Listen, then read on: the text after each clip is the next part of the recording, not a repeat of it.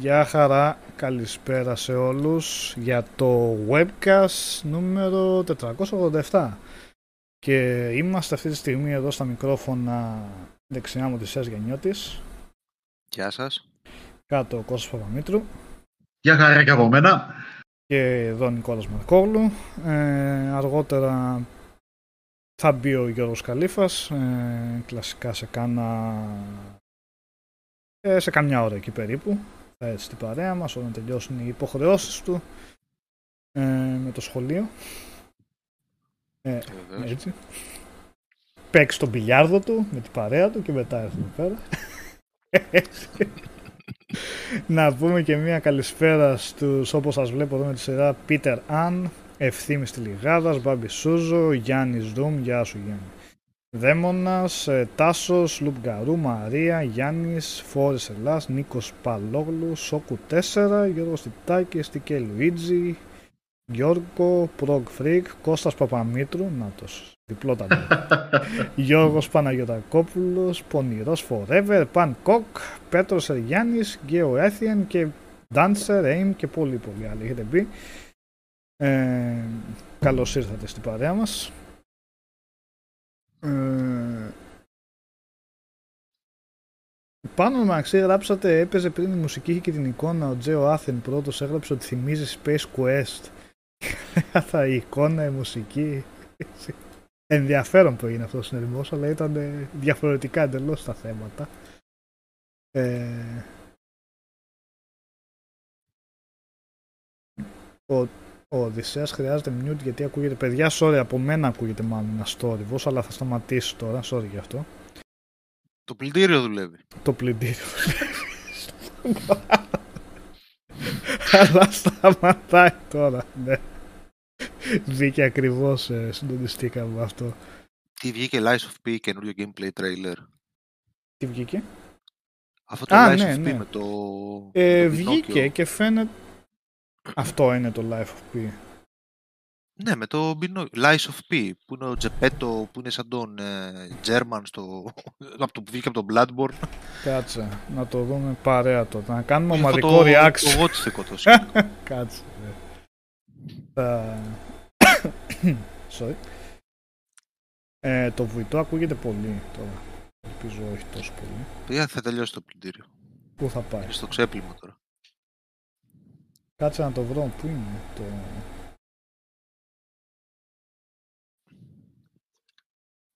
Κάπου σαν να το πήρε το μάτι με τον το ανεβάσαμε κι εμείς, αλλά μου διαφέρει αυτή τη στιγμή. Κοίτα να δεις. Life of P το λέμε, Ξέρω, πώς το, το λέμε. Lies of P. Lies of P. Sorry, μισό λεπτό παιδιά, επιστρέφω. Πείτε τα.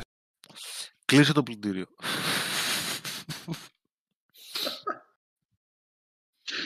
δεν το είδα το τρέλερ, δεν ξέρω κάτι παίζει. Όλη μέρα μου στο τρέξιμο, τώρα γύρισα σπίτι, οπότε δεν έχω προλάβει τίποτα. Το δεν σηκώστα τίποτα. Μπα. Όχι, ούτε το, το είχα πάρει χαμπάρι να σου πω την αλήθεια. Ναι, αυτό το είχαν δείξει οι θροί. Πού, πού το είχαν Το είχαν δείξει, δεν το θυμάμαι. Έλα, sorry, παιδιά. Ωραία. Ηρεμήσαμε τώρα, πιστεύω. Εντάξει. Τώρα φαντάζομαι να ακούγεται κάτι. Δεν μπορώ να βρω το όνομα ρε, να πάρει. Πώς, πώς το λένε; Lies, ψέματα.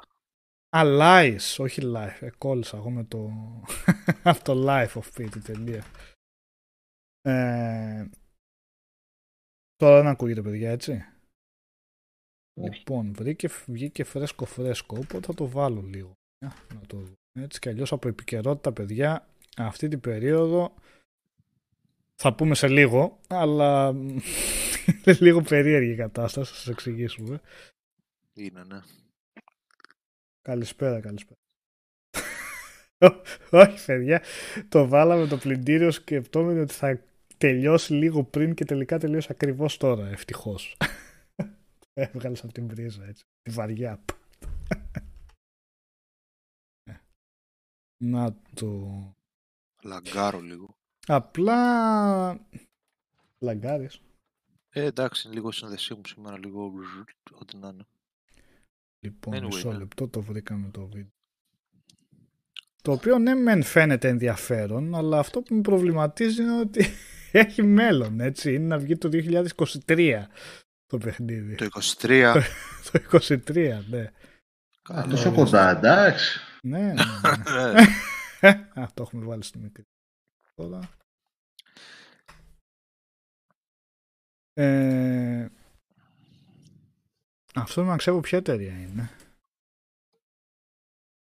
Δεν θυμάμαι καθόλου, Νικόλα. Με το, με, πιν, με το Πινόκιο, τι φάση έτσι. Οθικό περιβάλλον, έχει και τα...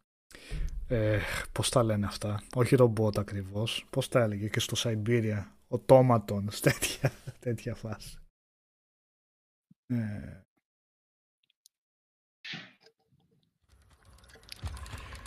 Φαίνεται Ωραίο, ενδιαφέρον, σαν αλλά ιδέα, ε. ναι, τι φάση έτσι ε, τόσο, τόσο πολύ απέχει από την ημερομηνία κυκλοφορίας. Τώρα θα μου πεις το μόνο παιχνίδι είναι που το δείχνουν ε, που μας έχουν δείξει από νωρίς έτσι, gameplay.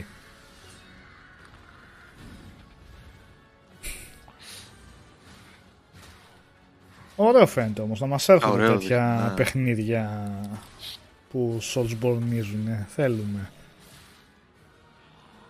Και να βγαίνουν και καλύτερες παραγωγές, συγγνώμη. Ο Γιάννης λέει και η LS λέει η Room 8 Studio λέγεται έκανε Android Games και το πήγαν ένα σκαλοπάτι παραπάνω τώρα, έτσι. Καλό αυτό. Ωραία animations έχει. Ναι, ωραίο δείχνει. Ελπίζω να μην είναι κανένα concept βίντεο αυτό. Δηλαδή, ξέρεις φάση έτσι θέλουμε να το κάνουμε. Αλλά είναι προκάτ. Δεν φαντάζομαι βέβαια ως gameplay teaser, αλφα gameplay teaser το, το διαφήμισαν. Άρα υποθέτω. Εντάξει, αρ- αρκετά action δείχνει. Ναι, ναι, ναι. Να ξέρω, εγώ τώρα κατάλαβα ποιο είναι. Στην αρχή νόμιζα ήταν αυτό της... Ε, με οτόματον νομίζω φτιάχνει και αυτή η εταιρεία που έκανε το Gridfall. Α, Πώς το ναι, λένε. μπράβο. Και στην αρχή επειδή είναι ίδιο σκηνικό αυτό δείχνει εκ πρώτης όψεως, νόμιζα αυτήν είναι και το έβλεπα το βίντεο και έλεγα Α, για δες τόσο action το γύρισα από RPG, ξέρω εγώ. Αλλά άλλο πράγμα. Πώς τα καταφέραν να βγάλουν παρόμοια, να. Συγγνώμη, να ετοιμάζουν παρόμοια. Ε, και βέβαια είχαμε δει και την προηγούμενη φορά σε. Συγγνώμη, ρε παιδιά, ακόμα είμαι λίγο άρρωστος. Sorry για το βίντεο. Ε, είχαμε πει και για το Θυμίζια πρόσφατα. Την προηγούμενη εκπομπή νομίζω το σχολιάσαμε. Που βγαίνει στα κοντά αυτό. Ε, αρχές Δεκεμβρίου. Θα ξανα, ξαναδείξουμε τώρα βίντεο. Ε, από ψηλοάγνωστη εταιρεία δημιουργώ, αλλά είναι η Team 17 από πίσω ως παραγωγός. Indie βέβαια. Indie, τώρα, indie και παραγωγός πώς γίνεται.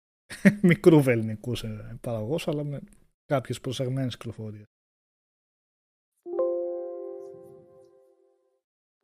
Ε, Spiders, Spiders τι λένε, του Gridful, ξέχασα αυτή είναι. Ε, που έχω ξεχάσει πως το, πως το δεν πειράζει. Ε, Spiders είναι που είχε κάνει τα, τα Mars Log Wars και ναι, αυτή Technomancer δεν και είναι. τέτοια. Ναι. Κάτσε να δω βασικά. Τα σίγουρα. Gridful. Ναι, οι Spiders που είχε κάνει τα... σωσ- ε, ναι, το Mars, το Technomancer. μ, Ε, Bound by Flame που θυμάμαι το άρεσε πολύ του Σάφα. Και ετοιμάζει το Steel Rising. Αυτό είναι που είναι παρόμοια. Α, Steel Rising, Ναι, ναι. ναι, ναι. Που αυτό το βλέπω για 22. Αυτό που είδαμε είναι για 23. Έχει μέλλον ακόμα. ε, να βγάλω λίγο τον ελέφαντα από το δωμάτιο, να φύγει από τη μέση. Αυτό θα έλεγα. Ναι. Να τον βγάλω λίγο από τη μέση. Άντε, Επειδή ρώτησε. ναι, το ρώτησε και ο Τζέστερ. Λοιπόν, ε, δεν μπορώ να πω τίποτα για το Elden Ring ακόμα. Το μόνο που μπορώ να πω είναι ότι από την πέμπτη το βράδυ μέχρι και χθες έπαιζα Elden Ring στο network test ε, που έδωσε η Bandai Namco. Περισσότερα κατά τη διάρκεια της εβδομάδας. Ναι, παιδιά, Μέχρι εκεί. καταλαβαίνετε ότι είναι πολύ αυστηρά τώρα τα εμπάρκο και αυτά, ιδιαίτερα για τέτοια παιχνίδια, ιδιαίτερα για παιχνίδια που μα έχουμε πρόσβαση τόσο νωρίτερα. Βγαίνει 22 Φεβρουάριο, αν θυμάμαι καλά. Ε, και βέβαια Και το καυτό σκοπεύουμε θέμα να τα της τηρήσουμε. εβδομάδας, το καυτό θέμα της εβδομάδας ήταν το 20 λεπτό βίντεο που έβγαλε, που βγήκε από το Elden Ring. Αλλά εντάξει τώρα καταλαβαίνετε ότι είναι λίγο μ, περίεργο να σχολιάσουμε το βίντεο και πώς μας φάνηκε όταν ο Οδυσσέας το έχει παίξει εκτελώς έτσι. Τι, τι, να, τι να πούμε. Ε, αλλά πιστεύω σύντομα θα έχετε περισσότερες πληροφορίες και πάνω σε αυτό το θέμα ε, θα θέλαμε να σας πούμε ότι όσοι... επι- Α, βάλω και το link. Το ξέρετε βέβαια το link για τη σελίδα. Α, αυτό που θα πει ο Νικόλας βασικά, ναι. Ε, θα θέλαμε και τη δική σας βοήθεια ε, για, το, για τις εντυπώσεις που θα μεταφέρει όποτε βγουν το Οδυσσέα. Ό, όσοι θέλετε μπορείτε να κάνετε ερωτήσεις για τον Οδυσσέα. Ε, τις ερωτήσεις μπορείτε να τις βάλετε στο άρθρο του webcast από κάτω και θα τις μαζέψουμε όταν είναι να κάνουμε το, ε, το συγκεκριμένο ε, άρθρο, βίντεο και θα τις απαντήσουμε προφανώς. Οπότε όσοι θέλετε μπαίνετε στο άρθρο του webcast στο Game Over και αφήνετε στα σχόλια ό,τι ερωτήσεις μπορεί να έχετε για το Elden Ring. Ναι, ερωτήσεις, απορίες, το οτιδήποτε που μπορεί να, πα- να απαντηθεί βέβαια έτσι, στο, σε αυτό το Ναι, ναι. πολύ γενναιόδωρο κομμάτι το οποίο είδαμε. Αυτά, Αυτά από Elden Ring. δυστυχώς. Δεν μπορούμε να πούμε κάτι παραπάνω. Προσεχώς περισσότερα, παιδιά. Εντάξει, έτσι πάει. Για πείτε γνώμες για TV αν θέλετε για αγορά, λέει ο Γκρέτσι.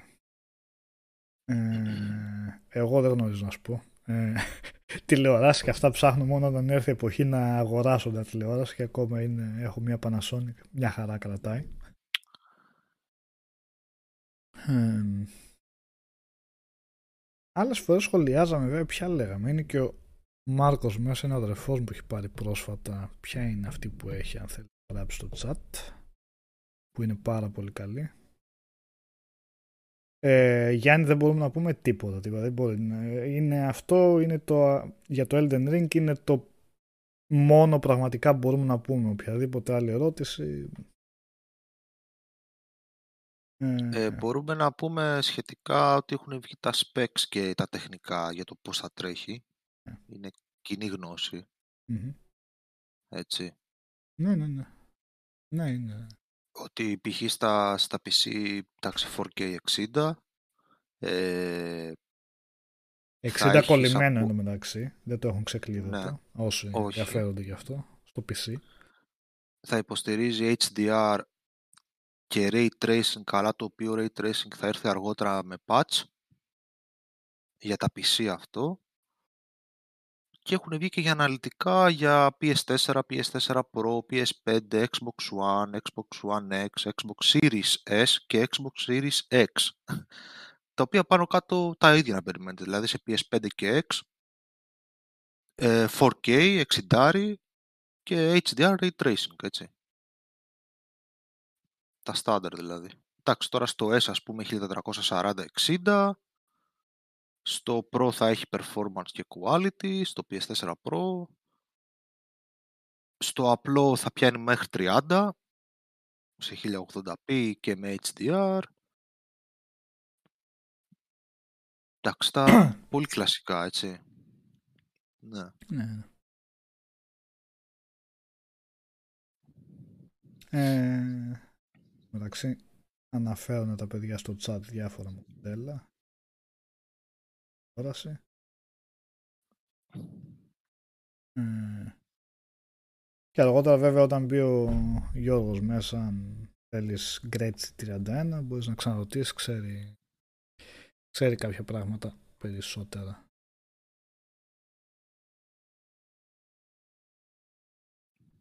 Ναι. Και εγώ κάποια στιγμή τώρα κοντά το επόμενο δίμηνο πρέπει να κάνω και εγώ τη μετάβαση. Ας Τώρα τι Σιγά, τηλεόραση σιγά. έχεις; Ε, τώρα κοντεύει πέντε χρόνια αυτή που έχω. Ε, εντάξει, καλά είναι. Μην μου το λες έτσι, γιατί και εγώ πέντε χρόνια την τηλεόραση. Δεν το σκέφτομαι ακόμα. Θα μου μπει το μικρόβιο να την αλλάξω. Ε, κοίτα, αν κάνω τη, την αγορά στο PS5, ρε φίλε, δεν θέλω και μια 4K. Α, ναι. Εγώ περισσότερο με monitor τώρα παίζω έτσι κι αλλιώς, επομένως το επόμενο βήμα αν θα πάω θα είναι για κάποιο καλό monitor έτσι, κάνα 27 έτσι, αλλά δεν βγάζουν και με HDR και τέτοια. Εμένα αυτό μου λείπει να σου πω την αλήθεια στο monitor, γιατί το HDR Ναι. είναι αυτό που σου δίνει έτσι απτή αλλαγή. Δηλαδή ανάλυση καμιά φορά μπορεί να μην προσέξεις ιδιαίτερη διαφορά εάν δεν τα βάλεις πλάι-πλάι.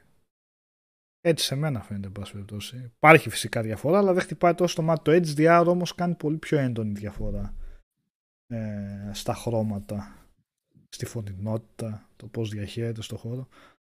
Ε, αλλά για monitors, για υπολογιστή, από ό,τι ξέρω, πφ, δεν πολύ παίζουν ε, τέτοιες επιλογές ακόμα. Δυστυχώς.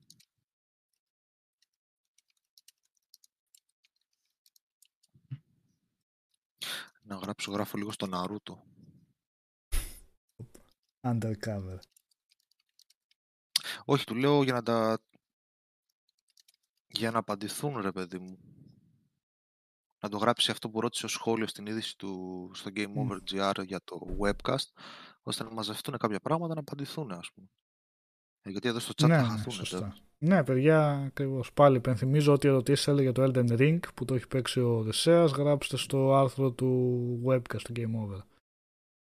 Δηλαδή για το συγκεκριμένο που ρωτάει υπάρχει απάντηση. Οπότε γράψτε το, να το κρατήσουμε, να το απαντήσουμε. Το ξαναβάζω άλλη μια φορά. Εδώ. Αν βρεις monitor Ωραίος. με σωστό HDR θα παίζει κοντά στο χιλιάρικο. Ε, θα είναι επένδυση κάποια στιγμή. Καλό να είναι και γιατί λέει και ο Τάσος ότι και Λουίτζι δες το Asus ROG Strix. Άλλο μοντέλο βέβαια από αυτό που έχω, αλλά έχω Asus ROG τώρα monitor και μπορώ να πω ότι είμαι ιδιαίτερα ευχαριστημένος από το συγκεκριμένο. Τώρα δεν ξέρω στα επόμενα μοντέλα αν κάναν ε, κάτι περισσότερο. Ε, αλλά εντάξει, ακόμα δεν είμαι για, για αγορά, οπότε δεν το πολύ ψάχνω.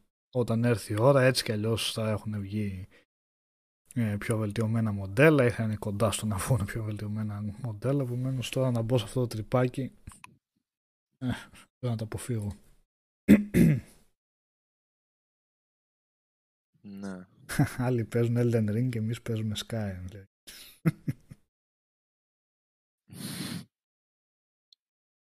Αλλά θα σου πω το εξής Οδυσσέα. Μετά το Elden Ring μπορείς να πας να παίξεις κάτι άλλο; Ή το μυαλό σου είναι εκεί; Έτσι, Με δουλεύεις, ρε. δύσκολο. Με δουλεύει ο Μαρκόγλου. Ναι. Θα μου κάνει Άστα, πλάκα άστα. τώρα. Ε, οπότε μπορώ να πω εγώ ως προς αυτό. Γιατί ο Οδυσσέας μπορεί να μπορεί να μιλήσει, αλλά εγώ δεν έχω δει και τίποτα. Οπότε, ναι, είναι λίγο...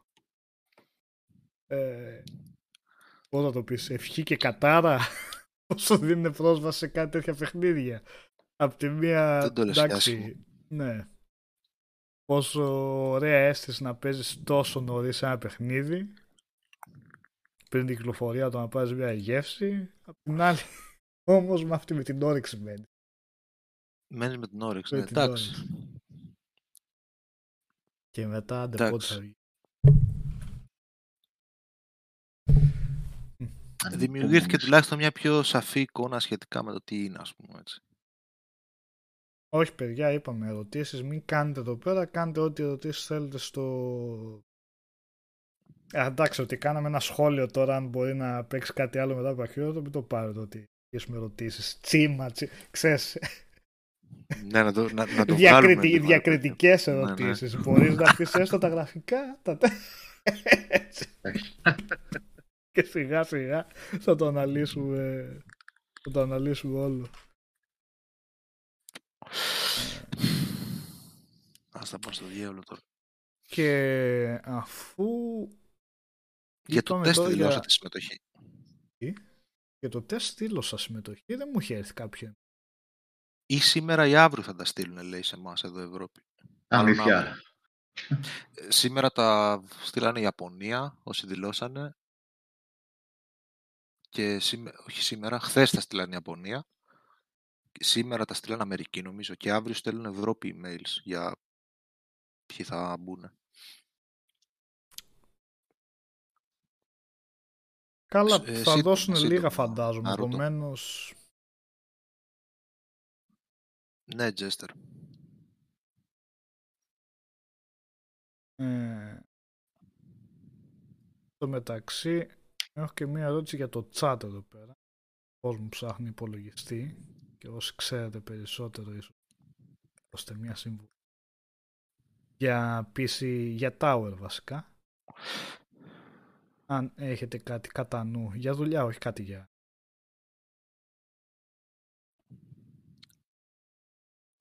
Όχι κάτι για, για gaming. έτσι. PC. Ναι, PC.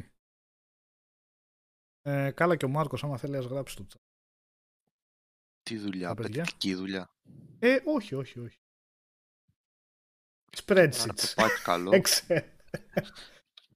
Γιατί δεν παίρνει ένα λαπτοπάκι να κάνει τη δουλειά. Ε, λάπτοπ έχει, οπότε φαντάζομαι θα είναι Α. πιο στατικό. Αχα. Άλλη η χάρη του. του PC. Ε, σίγουρα. Το The Gang, πώς το βλέπω. Το, θυμ... το βγαίνει τώρα αυτό. Δεκέμβρη, ε. Κάνει. Θα ξεχάσει. Ε, και εγώ αυτό του λέω John 5 λέει πρώτον λέει Νικόλα μην πάρει έτοιμο tower sorry ε, και εγώ δεν είμαι υπέρ του tower όταν είχα κάνει το δικό μου υπολογιστή και τον είχα κάνει με τη βοήθεια του Πλωμαρετέλη βέβαια πάρα πολλά τα είχα βάλει κάτω αρχικά έψαχνα για έτοιμο PC για tower ε, gaming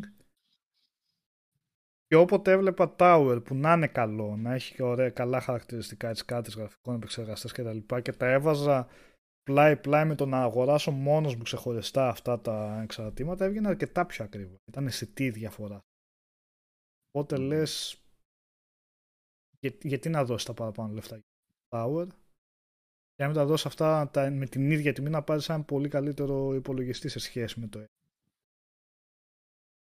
και Μμ. εντάξει δεν ήταν. Είχε, είχε την πλάκα του να το, να το φτιάξω μόνο του. Τα είχα πάρει δηλαδή τα πάντα, ό,τι έχει ένας υπολογιστής, αλλά ξεχωριστά φυσικά το καθένα. Και είχα βάλει ένα βίντεο στο YouTube, μου πήρε κάνα τρίωρο εκεί πέρα να το φτιάξω, αλλά είχε την πλάκα του ότι το έκανα και μαθαίνεις και κάτι βασικά. Δεν είναι και κάτι. Το χτίσεις μόνο. Να πάρεις τα εξαρτήματα δηλαδή, και να τα, ε, και να τα φτιάξεις μέσα μόνος σου. Παίρνει ώρα πρώτη φορά μετά να το ξανακάνει, αλλά είναι απόλυτα εφικτό. Δεν είναι καμία φοβερά τεχνική δουλειά να κάνεις. Ε,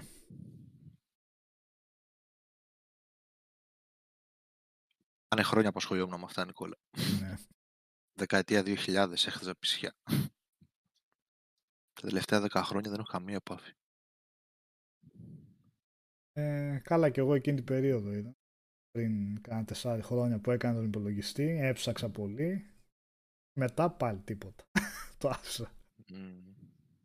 Απλά κατά καιρούς κοιτάω λίγο τη κάρτα γραφικών μου για να δω που κρατιέται ακόμα, αν έχει ξεπεραστεί ή όχι. Αν και μια χαρά με βγάζει. Ε, μια χαρά, 10-70, εντάξει. Ναι, ναι, ναι. όχι, Δεν έχω κανένα παρά. Βασικά είναι εξαιρετική μέχρι στιγμής, κανένα παράπονο. Απλά ρε παιδί μου δεν θα παίζεις με ray tracing, αυτό είναι. Που λέγαμε πριν. Ε, εντάξει τώρα. Ιωνές. Μια σκασίλα τώρα. Άστο, καλά είναι. Αφού παίζεις τα 1440 συνήθως με βγάζει καλά. Ε, Τάνω το βίντεο που λες στο gameplay το Lies of P το βάλαμε στην αρχή. Σχολιάσαμε και φαίνεται πολύ καλό αλλά το 23 είναι μέχρι να το ξεχάσουμε για τα καλά μέχρι να ε, ο Μάρκος λέει αν πάρω έτοιμο λέει έχουν όμως εγγύηση εταιρική. Αλλά για πόσα χρόνια είναι η εγγύηση και εντάξει και τα PC δεν είναι ότι χαλάνε και κιόλας. Αξίζει να σκάσει τα παραπάνω τα λεφτά για την εγγύηση. Άραγε. Ε,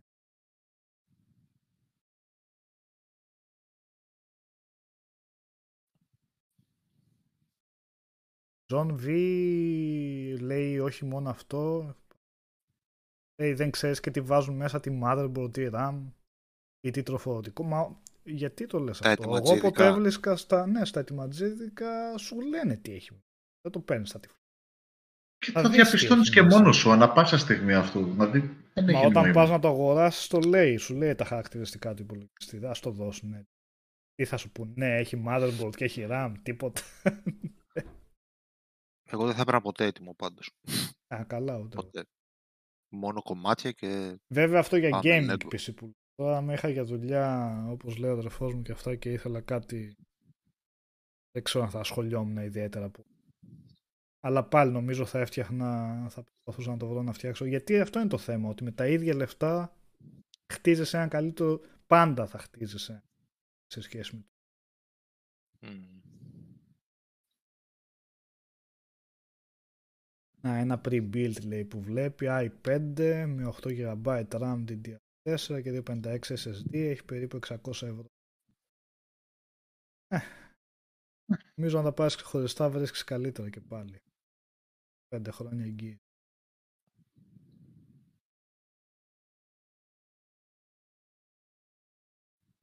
Ε, δεν... δεν ξέρω, γενικά δεν ξέρω κανέναν να είναι έτσι υπέρ. Εγώ μια φορά είχα πάρει ένα λάπτοπ από γνωστή αλυσίδα με ονομασία επάνω δικιά της, εγχώρια εδώ, Μμ. και είχε καμένη motherboard. με το που ναι. έβαλα δεν έπαιζε τίποτα. το πρώτο άνοιγμα, ρε. Κατευθείαν πίσω στο service. Ε, δεν ξανά έχει. Καλά και εγώ που είχα πάρει από laptop τέτοιο no- notebook από την πρώτη μέρα Ναι, εντάξει, πρέπει από να την είναι τελευταίες εγχώρια κινέζικες από που Ελλάδα παίζουν αυτές. βασικά. Αλλά, Κακή εμπειρία, πολύ εντάξει. κακή εμπειρία. Ρε παιδιά, το δεν, δεν ανοίγει, λέω. Γιατί δεν, δεν, δεν ανοίγει. Γιατί δεν Ω, Καμένη motherboard μου λένε. Οκ. Α, Καλημέρα. Α. Και η Luigi λέει δεν σου λένε ακριβές μοντέλο και ιδίως τα τροφοδοτικά.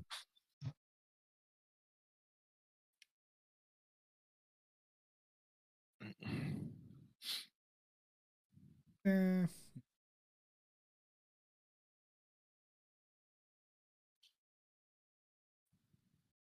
την build είναι καλύτερα να δεν έχεις τεχνολογία. Ε, ε, τέλος πάντων, είναι αυτή η ευκολία φυσικά του build, αλλά σίγουρα αξίζει. Αυτά να πάνε, λέω, moral. Οπότε, αν θέλετε, παιδιά, μπορείτε να δείτε και καμιά πρόταση. Ε, Μάρκο; Θέλει, λέει, απλά δουλειά γραφείο, απλά και ίντερνετ. Κάποια. Κάτι κατά νου. Κάποια, απλά. Ε, πώς τα λένε. Εξαρτήματα. Να έχεις ένα υπολογιστή που θα μπορούσε να φτιάξει μόνος.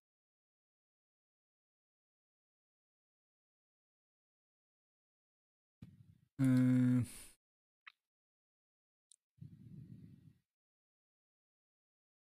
Πόσα είναι τα γραφικά του Elden Ring, Οδυσσέα; Πώς στέκονται; Πάλι. Άσχημα, δεν είναι όλα τώρα.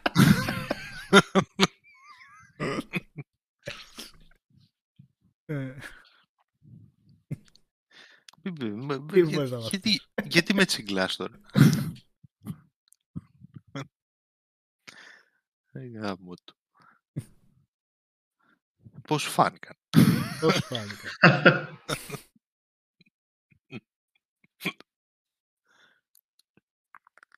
Σωστά είναι και η Black Friday στα κοντά. Ναι, εκεί μπορεί να βγει κανένα. Κανένα stock από rebuild PC. Ίσως να είναι καλύτερο.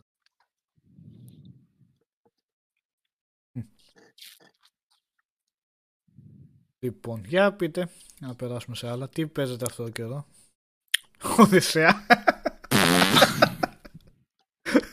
Είπαμε Elden Ring. Έτσι, ναι. Και πώς σου φάνηκε; Α, α. Κώστα; Ε, Μακάρι να μπορούσα να πω και εγώ το ίδιο. Εγώ παίζω Age of Empires, παιδιά. Εντάξει, δεν θέλω να ξαναδώ τα ίδια και τα ίδια. Εν τω μεταξύ, Ήταν κόλλημα. τα παιδιά στο Discord θα πρέπει να με κράξουν κάποια στιγμή γιατί το έθαβα δεξιά και αριστερά. Και πες να έχω γράψει κανένα πενηντάρι ώρες αυτή τη στιγμή. Ε, εντάξει, τα είχες έχουμε, παίξει την Early Access όμως. Καν είχες παίξει. Και... Ναι, δεν ξέρω ρε παιδιά. Εντάξει, η Early Access δεν μου έχει αφήσει καθόλου καμία εντύπωση και ξαφνικά είμαι σε φάση κάθε μέρα χτυπάω, ξέρω εγώ, ένα τρίωρο έτσι στο νερό. και τι άλλαξε ε, σε σχέση με...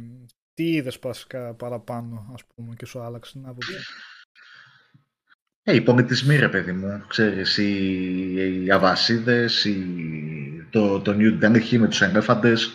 Ε, εντάξει, ρε παιδί, ξέρεις, πειραματίζομαι λίγο με τους πολιτισμούς, παίζω, μαθαίνω. Εντάξει, έχω... Βλέπω, ρε παιδί μου, έχω μπει σε μια λογική να καταλαβαίνω ποια είναι τα τροτά σημεία και τα δυνατά σημεία του κάθε πολιτισμού.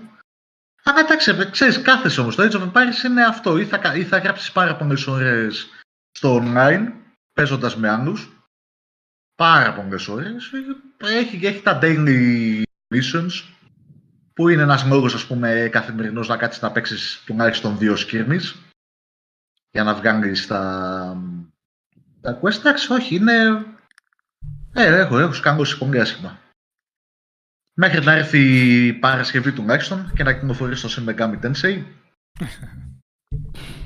Ωραίος. Αυτό τι αναμενόμενο είπαμε στυλ παιχνίδι είναι, αυτό εκεί. είναι real time, έτσι. Συνολικά. Το, το Age, ναι, ναι, ναι, ναι. Real Strategy. Όχι σαν τα persona. Είναι άλλο. Ο, α, ο, το, το, για το Shin Megami λέμε το. Καλά, άρα ήταν. Ε, Ναι, ναι, τι- το έτσι. είναι turn-based, είναι turn, σαν τα είναι και persona. αυτό. Σαν τα persona, ναι. Σαν τα persona. Ε, έχουμε κωδικό γι' αυτό; Τώρα. Το έχεις... Ε, δεν ξέρω, όχι, ο Σταύρος θα το κάνει το, το review. Ο Σταύρος ο Μεναρβάκος. Αχα. Ναι, το κάνει θα το το review. πάρεις Παρασκευή. Ε, εγώ το έχω ήδη προαγοράσει από το store, οπότε Παρασκευή μεσάνυχτα, ξέρω εγώ. Αυτός ο άγνωστος, ο Steve the Cam. Α,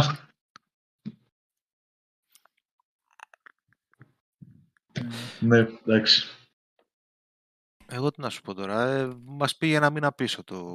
Ένα μήνα περίπου, όχι ένα μήνα, εντάξει. Δύο εβδομάδες είναι ρε Δύο φίλε, εβδομάδες. κάτσε. Δύο Α, δύο εβδομάδες εβδομα- Για είναι. το Final Fantasy. Ναι ρε φίλε τώρα, εντάξει, άσε μας να πούμε.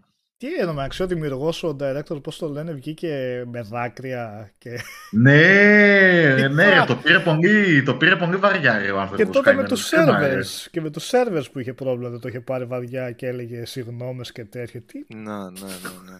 πολύ. Είναι ευσυγκίνητος λίγο έτσι. Κρίμα μου, ρε. Ναι. Αφού Θέλει να βγουν από κάτω οι φans να πούνε εντάξει, χαλάρωσε. Δύο εβδομάδες είναι, δεν παίζει κάτι. Θα περιμένουμε.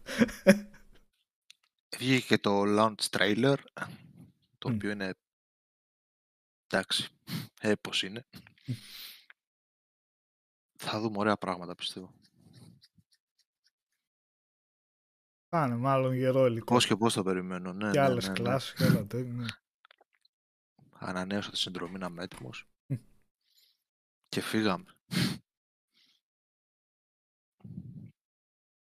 Είδαν, μάλιστα, διάβαζα κάτι και ειρηνικές περιοχές έχουν προσθέσει και μου ήρθαν στο μυαλό οι συνοικίες που έχει για να αγοράζει σπίτια και να κάνει ιστορίε που είναι άλλο. Εντάξει, όχι, είχα. Είχα πάθει πλάκα με το Final Fantasy τότε που είχα ασχοληθεί κάνα 15 ώρο, πόσο. Βέβαια, εγώ το ξαναλέω, είχα πάει από. Αυτό είναι το θέμα, να εκφέρεις σωστή άποψη, είναι και να έχεις εμπειρία σε κάποιο είδος. Οπότε εγώ πήγα στο Final Fantasy το 14 χωρίς να ξέρω τίποτα ουσιαστικά για τα MMO, έτσι. Μμ. Οπότε δεν ξέρω τι από αυτά που είδα είναι, νορ- είναι νόρμα στα MMO ή τι είναι πραγματικά ότι έχουν ξεφύγει στο Final Fantasy. Γιατί εμένα αυτό το χάος που γίνεται με διαφορετικά επαγγέλματα, με διαφορετικές ασχολίες, οι οποίες Εντάξει, είναι απίστευτο ότι μπορείς να ασχοληθείς μόνο με αυτά και να ξεχάσεις το main story τα missions. να ασχοληθείς μόνο με τα άλλα, έτσι. Δεν ξέρω αν είναι έτσι σε όλα τα MMO, αλλά μου έκανε τρομερή εντύπωση το πόσο χάσιμο είναι. Δηλαδή, τι είχα κάνει ο σε ξέχασα κιόλας, Warrior, Mage, Archer, κάτι Ένα- είχα ένα- κάνει. Έναν Marauder έχεις κάνει. Ένα Marauder. Και είπα λίγο θα το παίξω όπως να είναι στα extra τα skills, τε- τις κλάσεις και τον είχα κάνει μάγειρα και ψαρά. Έτσι για το εφέ, ξέρω εγώ.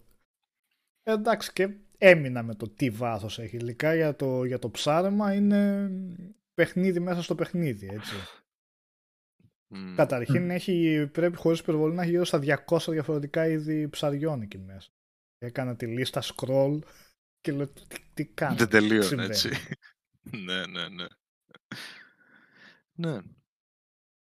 Πηγαίνεις στην άλλη περιοχή και σου λέει εδώ πέρα, εδώ είναι τα μεσητικά γραφεία. Εδώ αγοράζεις σπίτια, τα φτιάχνεις, τα κάνεις. Άλλο παιχνίδι. Μμ. Εντάξει, δεν θα Ναι. σε πιάσει.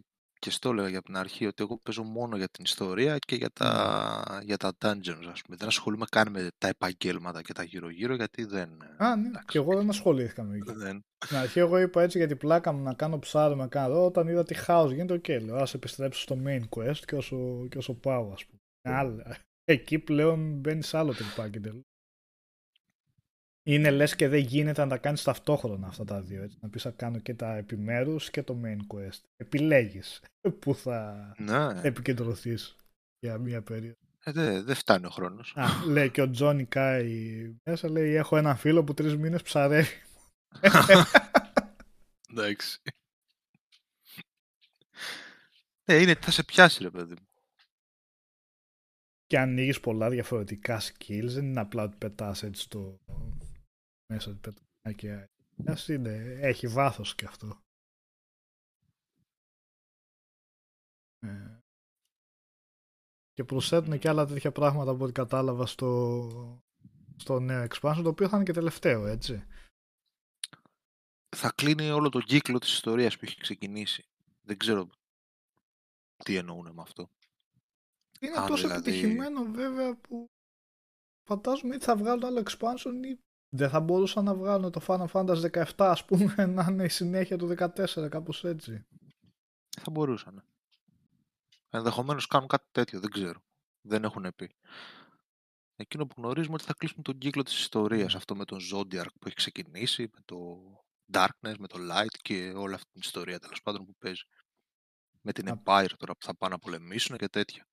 Απλά όταν έχεις το ένα τόσο σταθερό κοινό και ανεβαίνει κιόλας με συνδρομές κιόλας, ε, δεν το κλείνεις αυτό. Ούτε το όχι, αφήνεις έτσι.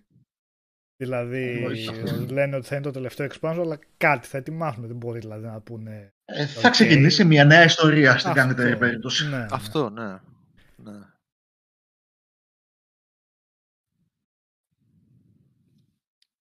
Ωραία πράγματα. Στο μεταξύ το Final Fantasy 16 ακόμα.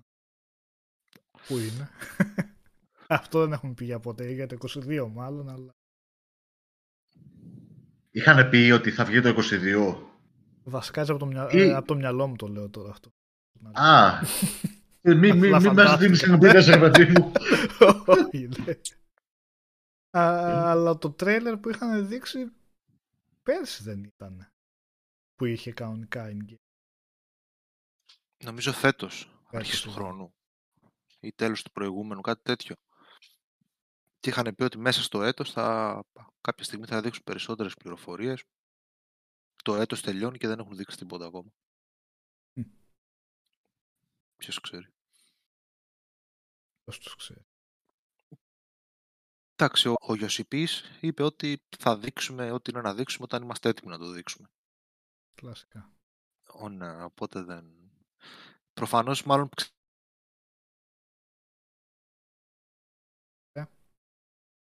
παραγωγός και στα δύο.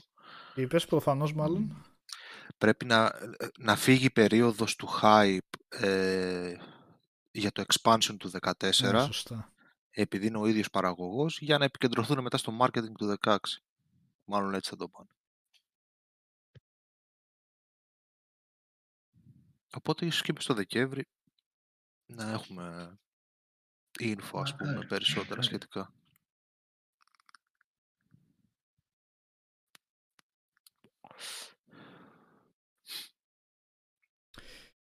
Για να δούμε. Είναι και άλλα παιχνίδια που είναι σιγή ηχθείως αυτές. Ε, είχαν πει για το Crossfire X. Θυμάστε; Ότι θα έβγαινε. Ε. Αρχικά ήταν να είναι launch τίτλος του series. Των series.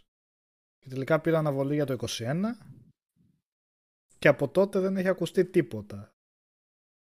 Και αυτό είναι στα πρότυπα των Counter-Strike αν, αν κάνω λάθος. Οπότε εντάξει το online δεν με ενδιαφέρει εμένα, αλλά αυτό που με ενδιαφέρει εμένα είναι το campaign που είναι από την Remedy. έτσι. Το Ναι. οποίο έχει πολύ ενδιαφέρον να δούμε αυτή την εταιρεία σε first person παιχνίδι που δεν έχει ξαναβγάλει και σε τέτοιο, τέτοιο στυλ μιλιταριστικό. Γιατί θα φαίνεται ότι θα είναι στα πρότυπα των Call of Duty. Πολλά είναι τώρα. Πολλά. Έτσι δεν είναι. Πολλά είναι έτσι μετέωρα, ρε παιδί μου, που έχουμε δει κάποιο τρέιλερ ή κάτι και μετά καπούτ. Απλά αυτό το είχαν πει για το 21. Άλλο που ήταν για το 21 και τελικά έφυγε και αυτό έχει γίνει serial είναι το Scorn. Scorn δεν το λένε. Α, αυτό το... Ναι, ναι, ναι, ναι. Ένα που είναι και λίγο που Giger επηρεασμένο, το artwork ναι. σε εφιαλτικό κόσμο μέσα. Αυτό νομίζω από το 14 είναι στην ανάπτυξη. Τι φάση με αυτό πως... Από το 14. Ναι, Καλά. με Kickstarter και τέτοια. Πάει, πάει. Όπως και το Little Devil Inside. Λέγαμε. Γι' αυτό είναι πάρα πολλά χρόνια στην ανάπτυξη. Ε, Ω. όπως και στο το Star Citizen. Ε, εντάξει τώρα. Μας τρολάρεις. Ε, εντάξει, αυτό δεν. Αυτό είναι ανέκδοτο. Έχει γίνει. Ε, αλλά την έχουν βρει την άκρη τους εκεί πέρα. Κάτω στα χίλια να μπαίνουν έτσι. Τα το ένα μετά το άλλο. Ε, το score, Γιώργο Τιτάκη, θα είναι FPS. Ε, και μάλλον πιο πολύ προς την εξερεύνηση θα κλείνει. Δεν θα είναι ότι θα είναι εντελώς μπαμπούμ. Τουλάχιστον έτσι έχουν αφήσει να εννοηθεί από τα όσα βίντεο έχουν δείξει. Θα είναι ατμοσφαιρικό.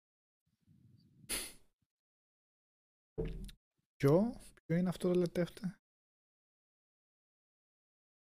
BTMB2. Vampire the Masquerade Bloodlines. Μαντεύω. Που Μμμ, Το Iron Knights. Ε, γρίφος όπως το έγραψε. ναι, ναι, ναι. Ε, εντάξει, αυτό όμως ε, ουσιαστικά κυρώθηκε από την εταιρεία που το έφτιαχνε. Έτσι. Ναι, Τώρα πα- πήγε σε βασικά- άλλο developer. Παραλίγο να κυρωθεί βασικά έτσι. Παραλίγο να κυρωθεί. Ήταν πολύ. Στο, στο Ε, χειμώνα. άλλαξε χέρια, που- όπως το Metroid. Το Metroid το Prime που έφαγε ουσιαστικά κύρωση και πήγε στην... Ε, ποια το φτιάχνει τώρα. Αυτή που έφτιαχνε τα άλλα με τα Prime δεν είναι Στη, στη retro. που έκανε και τα υπόλοιπα. ναι. Τώρα γιατί δεν το δώσαν σε αυτήν από την αρχή αφού υπήρχε αυτή η επιλογή προφανώς, αφού αυτή το πήρε. Δεν μπορεί. Ε, γιατί είναι ρε παιδί μου η περίπτωση ασκνήρο, αρτηριοσνήρινση στη Nintendo έτσι. Κάποιες φορές με το ρίχνει όπως πρέπει και κάποιες φορές κάνει αειδίε. Εντάξει. Δεν ξέρω τι είχαν κανονίσει και τι είχαν. Τους έβγαινε πιο φθηνά με την άλλη Φασίς. εταιρεία. Θα κόψανε Ε, κόστη πειράζει. εκεί πέρα. Καλά τους βγήκε. Ναι. Τελικά τους κόστησε παραπάνω όλοι. Λέω. Το έθεσε πολύ καλύτερα από ότι θα το έθινα εγώ, αλλά τέλος πάντων. εντάξει. με, με κάλυψε. Ε, Γιάννη, το Fable 4 δεν χάθηκε. Το Fable 4 όταν το είχαν ανακοινώσει φαινόταν ότι είναι σε πολύ πρώιμα στάδια. Ένα CGI trailer δείξανε χωρίς πληροφορίες. Είναι και από την Playground που πρώτη φορά δοκιμάζει την, ε, τις ικανότητες της ε, σε αυτό το είδος. Τα Forza βγάζει και βγάζει τώρα τις επόμενες βγαίνει, μέρες βγαίνει το Horizon. Δεν ξέρω αν έχει χωριστεί σε δύο ομάδες στο στούντιο. Ίσως. Αυτό θα ήταν για το Fable 4, αλλά εντάξει, νομίζω έχουμε μέλλον ακόμα. Για να δούμε κάτι. Ξέρω. Εν τω μεταξύ δεν είναι και Fabling 4, έτσι. Είναι Fabling στην ουσία. Δεν ξέρω αν θα ε, το πάνε σε, σε reboot, τι, τι θα κάνουν τελικά. Ήταν ύποπτη η ονομασία του. Ε, δεν είναι ότι και τα άλλα όμως είχαν συνέχεια το ένα με το άλλο. Άλλες ιστορίες ήταν. Επομένως, είτε το πούνε 4, είτε το πούνε reboot, νομίζω ένα και ταυτόχρονα δεν θα έχει ιδιαίτερη διαφορά. Πάντως ναι, Fable, σκέτο Fable το.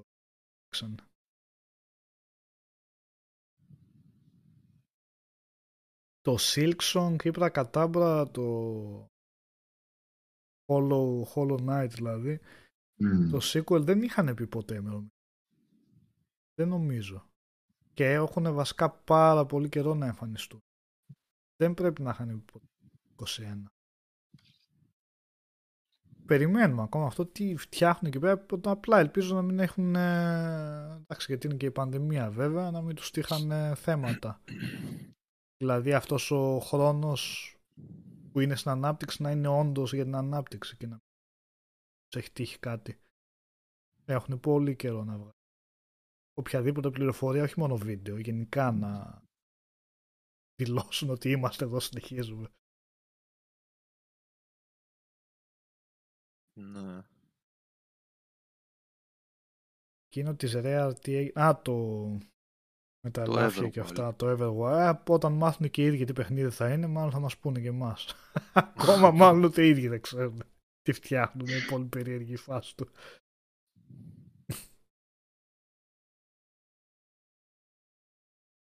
Ε, λέει και εδώ Celestial στις 12 ανοίγει το Horizon. Απόψε. απόψε, ναι. Σοπάρε. Βέβαια. Θα παιχτεί αυτό. Βόλτα στο Μεξικό. Μια χαρά. Ε, mm. Διαθέσιμο στο Pass βέβαια. Οπότε... Mm. Χωρίς φόβο και πάθος θα του ρίξουμε μια ματιά. ε, έχει βέβαια πόσο; Έχει preload βέβαια. Οπότε μπορεί κάποιος να το βάλει από τώρα γιατί είναι και 100 κάτι gigabyte έτσι. Είναι, είναι. είναι όγκος. Νομίζω 150 είναι. 150, ε. Γιατί σαν πρέπει να το έβαλα από χθες, νομίζω 150 είδα εκεί. Τα θηρία. Πολύ πράγμα.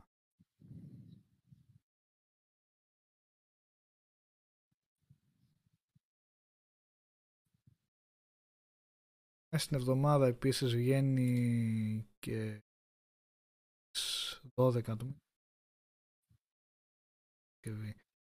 το Bright Infinite. Όχι, Bright Memory Infinite. Ε, αυτό το FPS Ρενίρες έτσι. Unreal Engine που το έχει φτιάξει κυρίως ένα άτομο το οποίο μου έχει ανοίξει την περιέργεια για το πώς θα είναι τι θα έχει κάνει γιατί φαίνεται πολύ εντυπωσιακό στα βίντεο. Για να το δούμε. Και είναι τώρα κοντά, με πολύ χαμηλή τιμή κιόλας. Αυτό υποτίθεται θα έβγαινε ταυτόχρονα και στα Series σαν αποκλειστικός κονσόλες, αλλά δεν τους βγήκε. Α, πειράζει, θα το δούμε. Ο Άγγελος λέει 103 GB είναι το Forza. 100. Α, γράφουν και στο...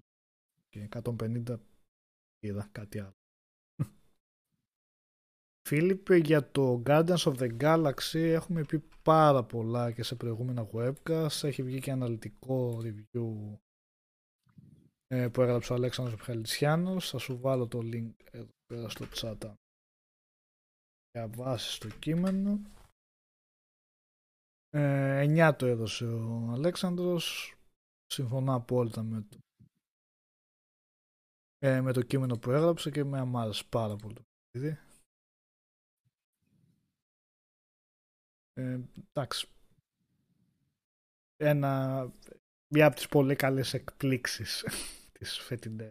Γιατί μπορεί να έχει ταλέντο από πίσω στο στούντιο, τον Deus Ex, αλλά όταν βλέπεις να τα βάζουν να, αυτά τα στούντια να δουλεύουν σε κάτι άλλο και με υπερήρωες, δείχνει ότι υπάρχει ο φόβος της εργολαβίας, όπως είδαμε το Avengers. Avengers.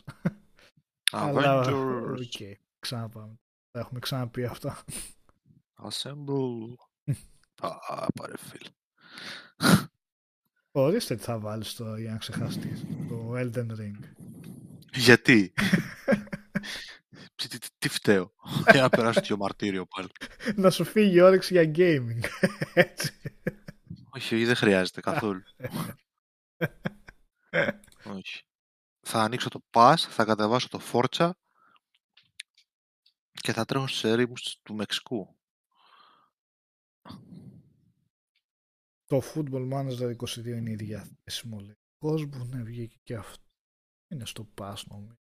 Γερή κυκλοφορία για συγκεκριμένο κοινό βέβαια, αλλά δεν πάμε να είναι γερή κυκλοφορία τα Football Manager.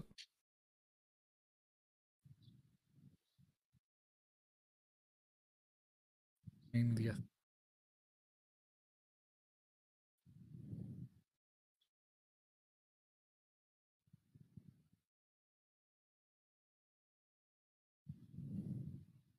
Ναι, Γιάννη, όπως τα λες, αυτή του Guardian. Εξαιρετική. Θα το πάρω σε καμιά πτώση τιμής αυτό. Αξίζει, αξίζει. Ναι. Και λέγοντας θα για το... αξίσει πάρα πολύ. Λέει, λέει. Ε, και αν μην έχει κάποιος επαφή με τις ταινίες, δεν έχει καμία σχέση. Αξίζει από μόνο το αυτόνομο και να μην έχεις κανείς επαφή με το σύμπαν. Μια χαρά θα περάσει. Πολύ καλά. Ε, και λέγοντας για Avengers κιόλας οι αθεόφοβοι αυτοί γυρίσαν και αφαίρεσαν τελικά τα XP boosters που είχαν βγάλει με microtransactions. Αλλά, Θεοί έτσι. Η μία είχαν πει ότι εντάξει. δεν θα βάλουμε ποτέ microtransactions που θα έχουν επίδρα- επίδραση στο gameplay. Τελικά βάλανε, τους κράξανε, τα αφαιρέσανε. Ό,τι μπορούν να κάνουν, να βγάλουν κάτι παραπάνω. Ναι, αλλά τελικά ποιο φταίει όμως για το ότι δεν πήγε κανένα το παιχνίδι. Ποιος; Δεν σας, δεν σας άκουσα να το σχολιάζετε αυτό, ρε παιδιά. Ο Οδυσσέας Τι- τι που το είπανε; βάλε τέσσερα. Δεν ξέρω. Εγώ. Μάπα ήταν. Τι, τι να του βάλω. Ορίστε ποιος Τρία- φταίει. Ναι, τρία πώς του θα βάλω. αγοράσω. Τρία, ναι, τρία. Ποιος Ποιος φταίει. φταίει; Ξέρω εγώ ποιος Τι φταίει. να πω, Μαύρος τίποτα. κεφάλι. Το έφταιγε η. η... Κρίστα, Ο- παιδιά, Ο έτσι. καταληψίας, ο καταληψίας. Ω, πήρθε. Φυλαχτείτε. Καλώς. Τα παπάκια σας κλειδώστε. Όπ, λίγο Γεια σου, σιγά, εσύ, Γιώργο. Γιώργος. Γεια σου ρε Γιώργα ρε. Πέρα στο Ναι. μικρόφωνο. Χωρίς μικρόφωνο δεν γίνεται. Τώρα ακούγομαι; Ναι, ναι Γιώργο, τώρα πάντα. μόλις ε, τελειώσαμε, αναλύαμε το Elden Ring. Κοίτα, κοίτα, κότα. Έτοιμος, θα το ανέβει Θα πίεση. χτυπήσει το τηλέφωνο από τους δικηγόρους. Ναι, ναι, ναι. Τι λέει Γιώργο. δεν ξέρω τι εννοείται για Elden Ring. Δεν, δεν γνωρίζω κάτι εγώ να... Εγώ δεν, δεν έχουμε ποιο- κάτι από Elden Ring. Ποιος είναι ο κύριος; Δεν ξέρω είναι αυτό αυτό; πώς σας ήρθε στο μυαλό αυτό. Εγώ κάτι γενικό είπα στο Vidcast. Δεν ξέρω τώρα τι λέτε. Για το τρέιλερ που είδαμε. Μμμ, Για το τρέιλερ που έδειξε. Το τρέιλερ, ναι, ναι.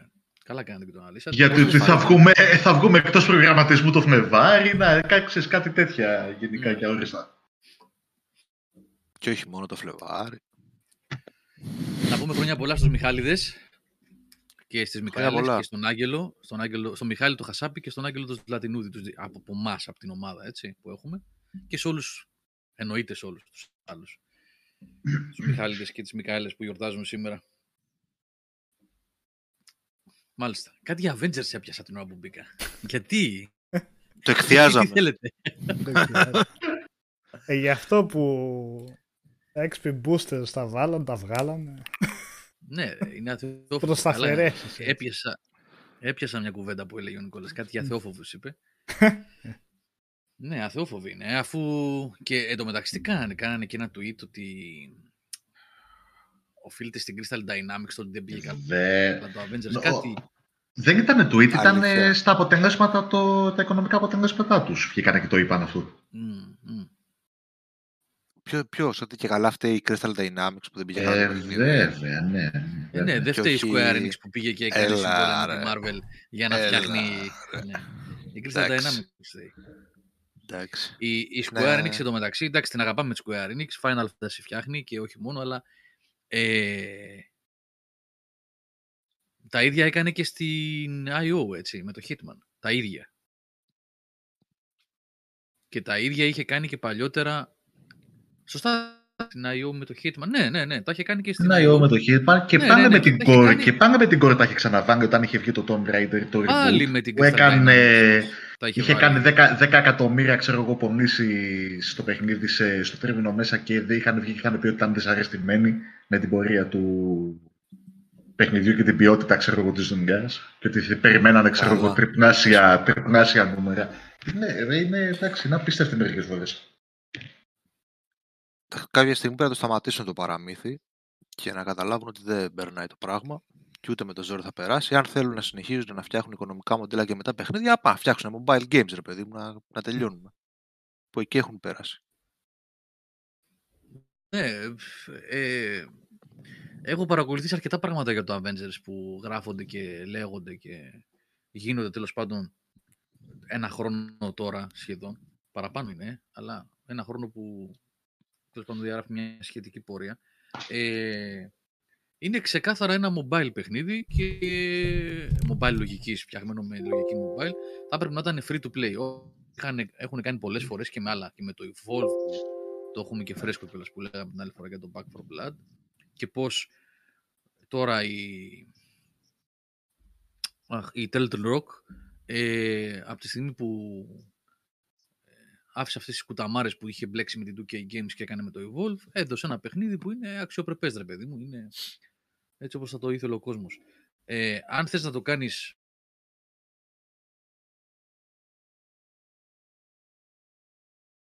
Τι είναι, κολλήσαμε όλοι. στα κινητά τηλέφωνα Έλα, δεν δεν ξέρω αν τελειώνει. πέσαμε λίγο ή αν κοπήκατε οι υπόλοιποι μόνο. Όχι. Ναι, κάπου κόλλησε η φάση. Α, Κάτι- ωραία. Ναι, εγώ βλέπω στο live ότι είμαι λίγο κολλημένος εκεί τώρα, τέλος πάντων. Ναι.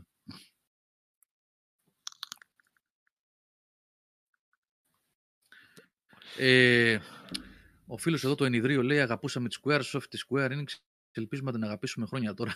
Καταλαβαίνω τι λέει, αλλά δεν έχει κάνει και άσχημα πράγματα η, η Square Enix ως Square Enix. Δεν,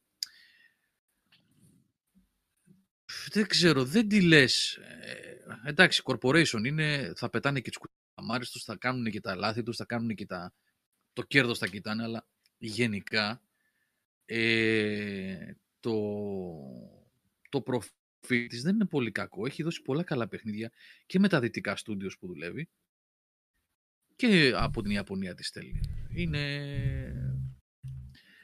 Πιστεύω, εντάξει, δεν είναι Squaresoft, αλλά έχουν αλλάξει εποχές. Κάνει, κα- δεν μπορεί κανείς να είναι σήμερα όπως ήταν το 2000 ή το 1995. Δεν μπορεί εκ των πραγμάτων να είναι έτσι και να λειτουργήσει μεγάλος publisher, αλλά γενικά εγώ τη θεωρώ από τις καλές εταιρείες. Ναι, από τη... Με ποια λογική, παιδιά, ω- ως corporation εννοώ, ως corporation, ε, ξέρετε αυτά τα αδιφάγα τέρατα, ας πούμε, που είναι η Take-Two, που είναι η Ubisoft, που είναι η Activision, του πλαισίου μιλάω πάντα, έτσι, όχι αν βγα- φτιάχνουν καλά παιχνίδια ή όχι. Αυτή γενικά δεν έχει κάνει και πάρα πολλά εγκλήματα. Δηλαδή, το πρώτο που της ε, προσάπτω ως τεράστιο λάθος ήταν το Avengers, εκτός αν θυμάμαι λάθος. Επαναλαμβάνω, δεν λέω για κακά παιχνίδια. Τα Final Fantasy 13, εμένα προσωπικά δεν μου άρεσαν. Ούτε το 15 μου άρεσε. Αλλά δεν εξετάζουμε αυτό. Αυτά είναι παιχνίδια. Αρέσουν, δεν αρέσουν. Είχαν ένα συγκεκριμένο προσανατολισμό, ήταν κλασικά παιχνίδια. Ε, αλλά έσχη τύπου Avengers, ε, δεν ξέρω αν έχει ξανακάνει. Και τον Guardians of the Γιατί Galaxy περιέσου. δικό της δεν είναι. Δικό τους. Guardians Ναι, είναι δικό αλλά- της, βεβαίως. ναι, ναι, ναι, ναι, ναι, ναι, ναι, ναι. Και δεν είναι μόνο το Guardians of the Galaxy σύγκριση με το Avengers. Γιατί ε, σ- στα, στα gas που κινείται το Avengers, ρε φίλε, υπάρχουν και εταιρείες που βγάζουν παιχνίδια που, έχουν, που στέκονται αξιοπρεπέστατα, έχουν ωραίο gameplay, έχουν περιεχόμενο, διαφοροποιούνται. Αυτό το ομαδικό που θέλουν να κάνουν, το κάνουν καλά, το κάνουν με ποικιλία. Δηλαδή, είναι και κάποιοι αντικειμενικοί παράγοντες μέσα, ας πούμε. Συγκρινόμενοι, ας πούμε, με την ευρύτερη κατηγορία που το κατατάσσουν στον πάτο, γιατί οι τύποι δεν προσπάθησαν. Ναι, ναι, ναι. Δεν είναι ότι απλά είναι το οικονομικό μοντέλο που σέρνει και λιδωρείται, είναι και το παιχνίδι σαν παιχνίδι που είναι πολύ κακό. Στην προκειμένη περίπτωση, έτσι. Μμ. Γι' αυτό ξεχωρίζει αντιμήγα μες στο γάλα. ας πούμε. Να και ωραία παραδείγματα εδώ πέρα από τον George B. Γράφει Dragon Quest 11, Final Fantasy 7 ε, Το remake. και remake και intergrade. Remake. Ναι. Α, Αυτά είναι παιχνιδάρες Bravely ώρες που Default, βάζει ο Γιώργος. Octopus. Δηλαδή, ε, και παιδιά πρέπει να το δούμε λίγο και από την άλλη πλευρά. Ε, πάντα με τον gamer είμαστε, ξέρετε, τα γάρια από το Βλαδιβοστόκ είμαστε, όπως είχε πει ένας φίλος. ε, πάντα με τον αδύναμο και με τον κατατεγμένο καταναλωτή με την άδεια τσέπη είμαστε. Ε, αλλά θα πρέπει να εξετάσουμε λίγο και την άλλη πλευρά. Ε, λοιπόν, πώς λειτουργούν αυτοί οι εταιρείες αυτές καπιταλιστικά, με το κέρδος; Αυτό είναι το πλαίσιο που λειτουργούν. Και το έχουμε αποδεχτεί. Όλοι μέσα σε αυτό το πλαίσιο κινούμαστε. Άλλοι περισσότερο, άλλοι λιγότερο, αλλά τέλος πάντων εκεί είναι. Παρέχουν ζήτηση, έτσι. Ζήτηση, προσφορά, αλυσβερίσει, αγοράζουμε, πουλάμε κτλ. Έβγαλε τώρα τα Deus Ex. Πουλήσαν τα Deus Ex, παιδιά. Δεν πουλήσαν τα Deus Ex. Δεν προσπάθησαν, δεν έδωσαν στην Eidos Montreal το δικαίωμα να κάνει κλασικά single player, βαθιά, με φοβερά σενάρια και λοιπά, λοιπά παιχνίδια. Το Mankind Divided και το Human Revolution. Έτσι δεν είναι. Πουλήσανε αυτά ρε παιδιά, δεν πουλήσανε. Αφού δεν τα αγοράζουμε εμείς. Ε, εμείς καταλαβαίνετε τι λέω. Τι θα κάνει, θα ξαναβγάλει, ε, θα χρηματοδοτήσει; Και μάλιστα είχαν βγει και μόνα τους, έτσι. Το Mankind Divided είχε βγει Αύγουστο τότε, χωρίς κάποιο άλλο. Δεν το είχε φάει δηλαδή κάποια άλλη μεγάλη κυκλοφορία, ας πούμε. Αλλά δυστυχώς... Θέλω να πω, φταίει, και η κοινότητα για το πώς καμιά φορά Τότε δεν ε, πουλήσανε, ε, οδηγούνται... το, πώς το ορίζουμε. Όντως δεν πουλήσανε, όχι ότι είχαν κάποιους εξωπραγματικούς στόχους ή... Νούμερα, νούμερα. Ναι, Αν απλά φαντάζομαι το λέει ο Οδυσσέας από την άποψη που είχε πουλήσει 5 εκατομμύρια ξέρω εγώ το Tomb Raider και λέγανε δεν πήγε καλά. Δεν ήταν τέτοιο περίπου. Το Mankind Divided όντως δεν πούλησε καλά. Εντάξει, το ε. Mankind Divided σε σχέση με το Tomb Raider δεν είναι, είναι ένα όνομα το οποίο δεν είναι για πολλούς, όπως είναι η Lara Croft ας πούμε. Ναι, ε, αυτό λέω. Για αυτό λέω. Οπότε, τι κοινό. κάνουν Οδυσσέα, πηγαίνουν, στρέφονται προς, τα, προς τη μαζική κατανάλωση, στο γνωστό, Avengers. Τι γίνεται 10 ε, χρόνια τώρα, comics, Marvel, Avengers. Πήγαν εκεί. Οδηγήθηκαν και από τα πράγματα και από τη, δηλαδή, τις, την αγορά την ίδια πώς διαμορφώνεται, αλλά και το κοινό. Το κοινό δεν ψηφίζει με, τα, με το πορτοφόλι του. Όταν το κοινό καταναλώνει, sorry για την έκφραση, αλλά εντάξει, έτσι είναι. Καταναλώνει συγκεκριμένα πράγματα, εκεί θα στραφούν. Φταίμε και εμείς, παιδιά, φταίμε και εμείς για πολλές φορές, χωρίς να δίνω έτσι, ε, άλλοθι ε, και άφεση αμαρτιών στα αδιφάγα τέρατα, έτσι, ούτε την Take Two, την Activision, ούτε τη Square, ούτε την κάνουν οποιονδήποτε. Αλλά είπαμε, ok, okay, αυτό είναι το πλαίσιο. Εκεί λειτουργούν αυτοί. Το κέρδος έχουν ως στόχο. Ε, δεν είναι ρομαντικά τα πράγματα πια σε αυτό το επίπεδο publishing, όπως ήταν το 1990, που ήταν 50 άτομα, για τη Square μιλάω τώρα, έτσι, δεν μιλάω τώρα για τους μικρούς που ήταν σε ένα διαμέρισμα δύο παιδάκια και γράφανε κώδικα, για publisher μεγάλους. Το 1990 ήταν 50, 60, 80 άτομα που δουλεύανε πιο ρομαντικά, κάνανε αυτό που γουστάνε, φτιάχνανε αυτό που θέλανε και όποιος το αγοράσει κτλ. Τώρα εδώ παίζουν εκατομμύρια δολάρια σε αυτή την ιστορία. Ε, αν ο κόσμος δεν επιβραβεύει και δεν ψηφίζει με το πορτοφόλι του παιχνίδια σαν το Mankind Divided ε, ή σαν το Hitman και τι, το συμβόλαιο θα το διακόψει το με την Guardians πώς έχει πάει; Ε, Ανακοινώσανε για το Guardians. Δεν έχουν ανακοινώσει, παιδιά. Είναι λίγο δύσκολο να βγάλεις άκρη πλέον τι γίνεται με τις πωλήσεις λόγω digital. Έχει στραφεί ο κόσμος πάρα πολύ. Δηλαδή, βλέπεις ότι οι πωλήσεις είναι καμιά φορά 60%, 65% digital και 40 ή 35% retail. Και αν δεν βγουν να δώσουν συγκεκριμένα ε, απτό δείγμα πωλήσεων, μόνο εκτιμήσεις μπορείς να κάνεις αυτή τη στιγμή. Να, ε, πωλήσεων εννοώ digital, συγγνώμη. Να μας πούνε δηλαδή, πουλήσανε ένα εκατομμύριο Guardians of the Galaxy Retail και 1,5 εκατομμύριο, 2 εκατομμύρια digital πωλήσεις από το PS Store, το Marketplace, ξέρω εγώ και από το Steam. Αυτά εγώ δεν τα έχω δει. Δεν έχω δει τέτοια στοιχεία. Δεν ξέρω αν υπάρχουν. Ζητώ συγγνώμη, αλλά ε, αν υπάρχουν και δεν το ξέρω εγώ, αλλά δεν το έχω δει. Ελπίζω το Guardians, που είναι και δυνατό όνομα, να πάει. Να πάει και να δικαιωθεί και η Montreal και η Square Enix. Πάντως το Avengers δεν πάει καθόλου. Παιχνίδι, όπως λέτε. Ναι, είναι πάρα πολύ καλό παιχνίδι. Πάρα πολύ καλό παιχνίδι. Εντάξει, και το Avengers δεν πάει μία, έτσι. Η, από ό,τι έχω δει, η κατεστημένη βάση του είναι πάρα πολύ μικρή. Η, ε, τι να πάει, αφού είναι χάλια. Η κοινότητα. ναι, αλλά ξέρεις τι γίνεται. Εκεί δεν μπορούν να το παρατήσουν ο Οδυσσέα γιατί έχουν πέσει πολλά λεφτά, ρε φίλε. Είναι ας τεράστια πρόσεχε. επένδυση. Ας κάνουν Τεράστια καλύτερο επένδυση. παιχνίδι. Ναι. Πρόβλημά Να τους. είναι. κρατήσουν τον κόσμο. Ε, βε- βέβαια. Γιατί και άλλοι Τόσοι έχουν είναι. κάνει λάθη. Και άλλοι έχουν κάνει λάθη και έχουν παραδώσει σάπια παιχνίδια, σαν το Final Fantasy 14, που εσύ το ξέρεις καλύτερα από όλους μας εδώ πέρα. Αλλά να Ναι, τι αλλά κάνανε. κάτι στρώσανε κόλλο, Η ίδια στρώσανε εταιρεία. κόλλο κάτω και το γυρίσανε. Η ίδια εταιρεία, έτσι. Και το No Ναι, Man's ναι. Sky υπάρχουν περιπτώσεις Sky. που... Ναι.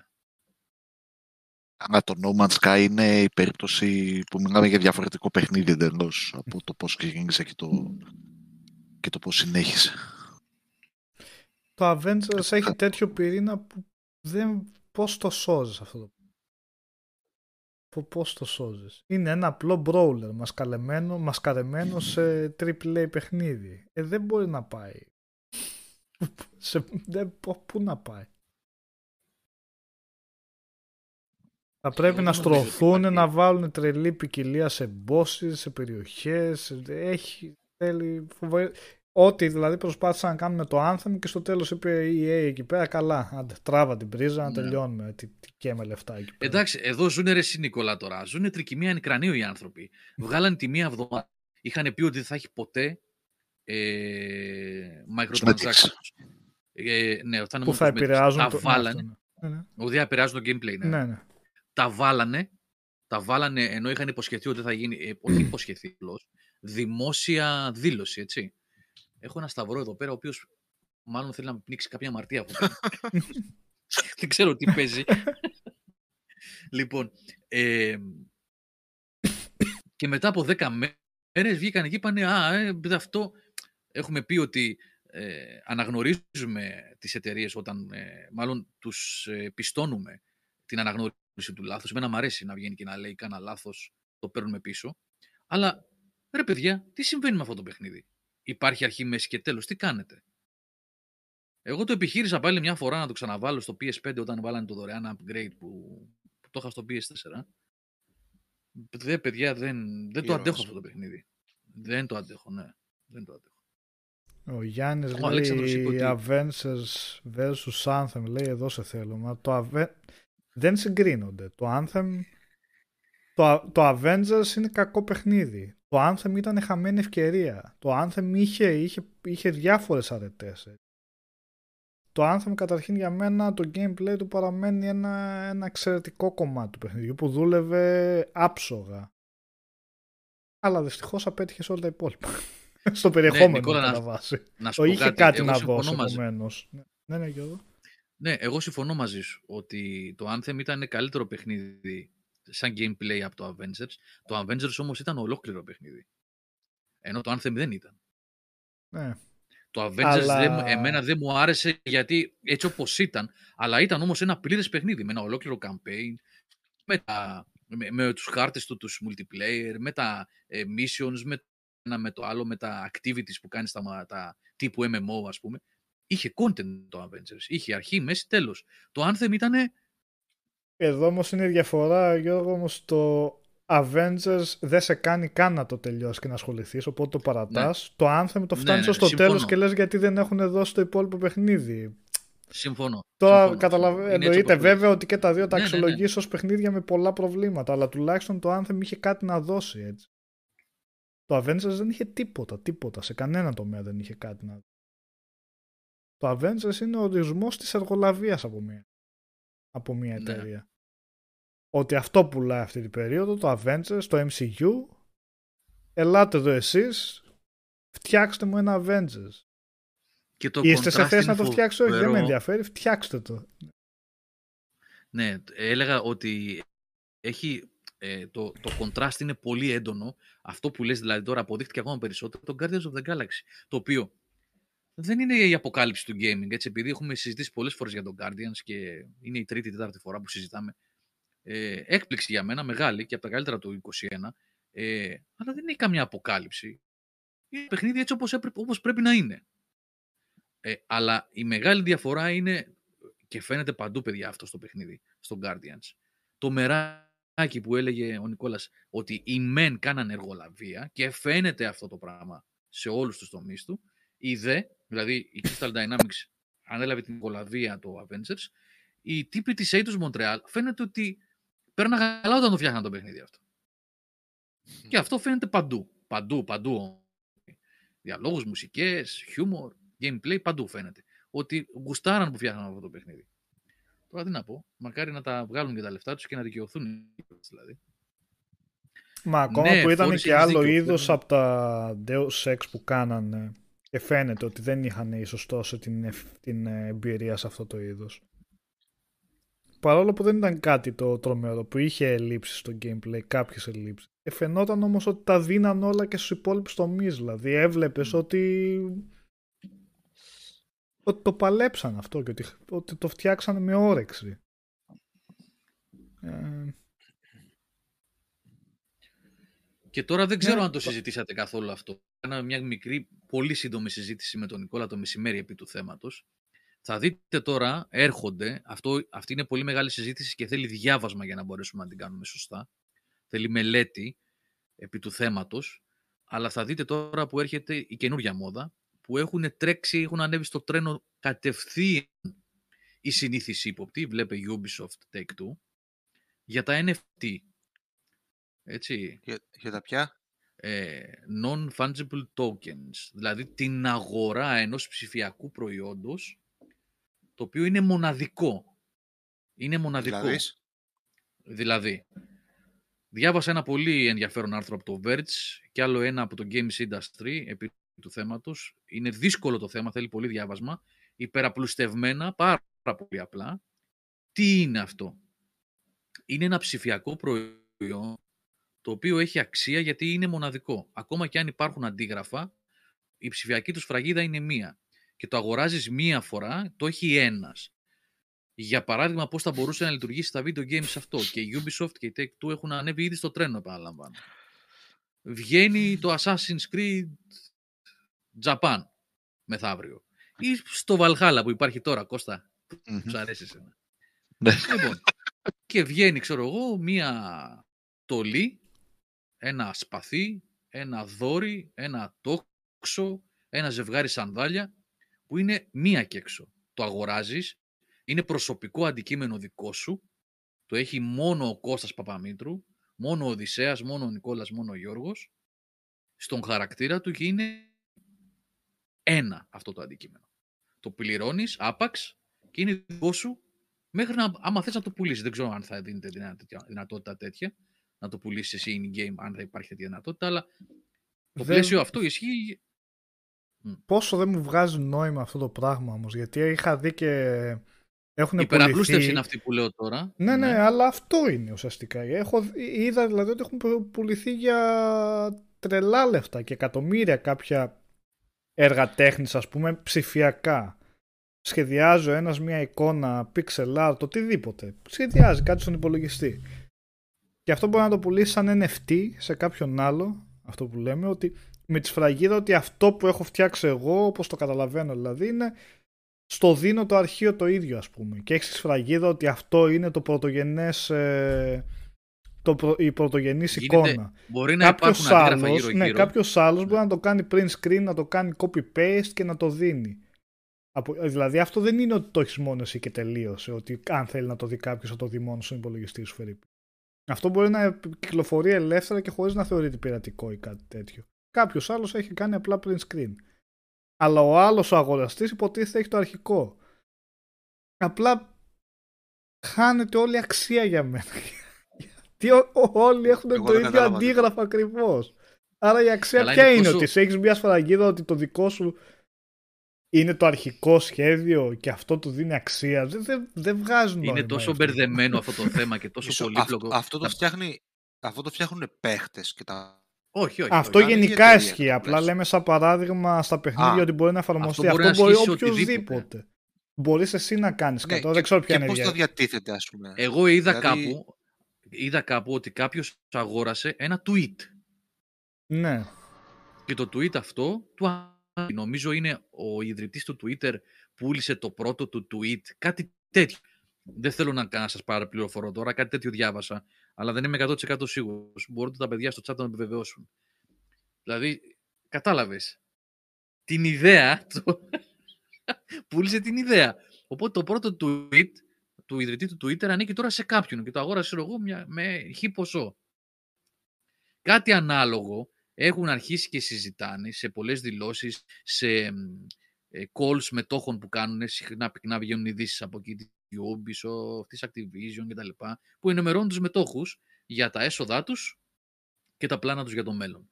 Τι θα κάνουμε, ξέρω εγώ, από εδώ και πέρα, ποια είναι τα πλάνα μας για να ανεβάσουμε ε, το margin και τα revenues και ξέρετε, πιτούλες και πινακάκια που βάζουν. Ναι. Οι gamers είναι αυτοί που φτιάχνουν παιχνίδια. Ε, ότι τους ενδιαφέρει, τους ενδιαφέρει αυτή η ιδέα με το NFT. Είναι όπως γράφουν και τα παιδιά εδώ στο chat, cryptocurrency, ουσιαστικά δουλεύει αυτό. Δεν το γνωρίζω το αντικείμενο, για να... γι' αυτό είπα ότι θέλει διάβασμα και μελέτη το θέμα αυτό. Το πλαίσιο αυτό που περιγράφουμε είναι μέσα σε άκρη σε αυτό που σας είπαμε. Αλλά το πώς ακριβώς λειτουργεί και τι ακριβώς κρύβει από πίσω κτλ. θέλει διάβασμα.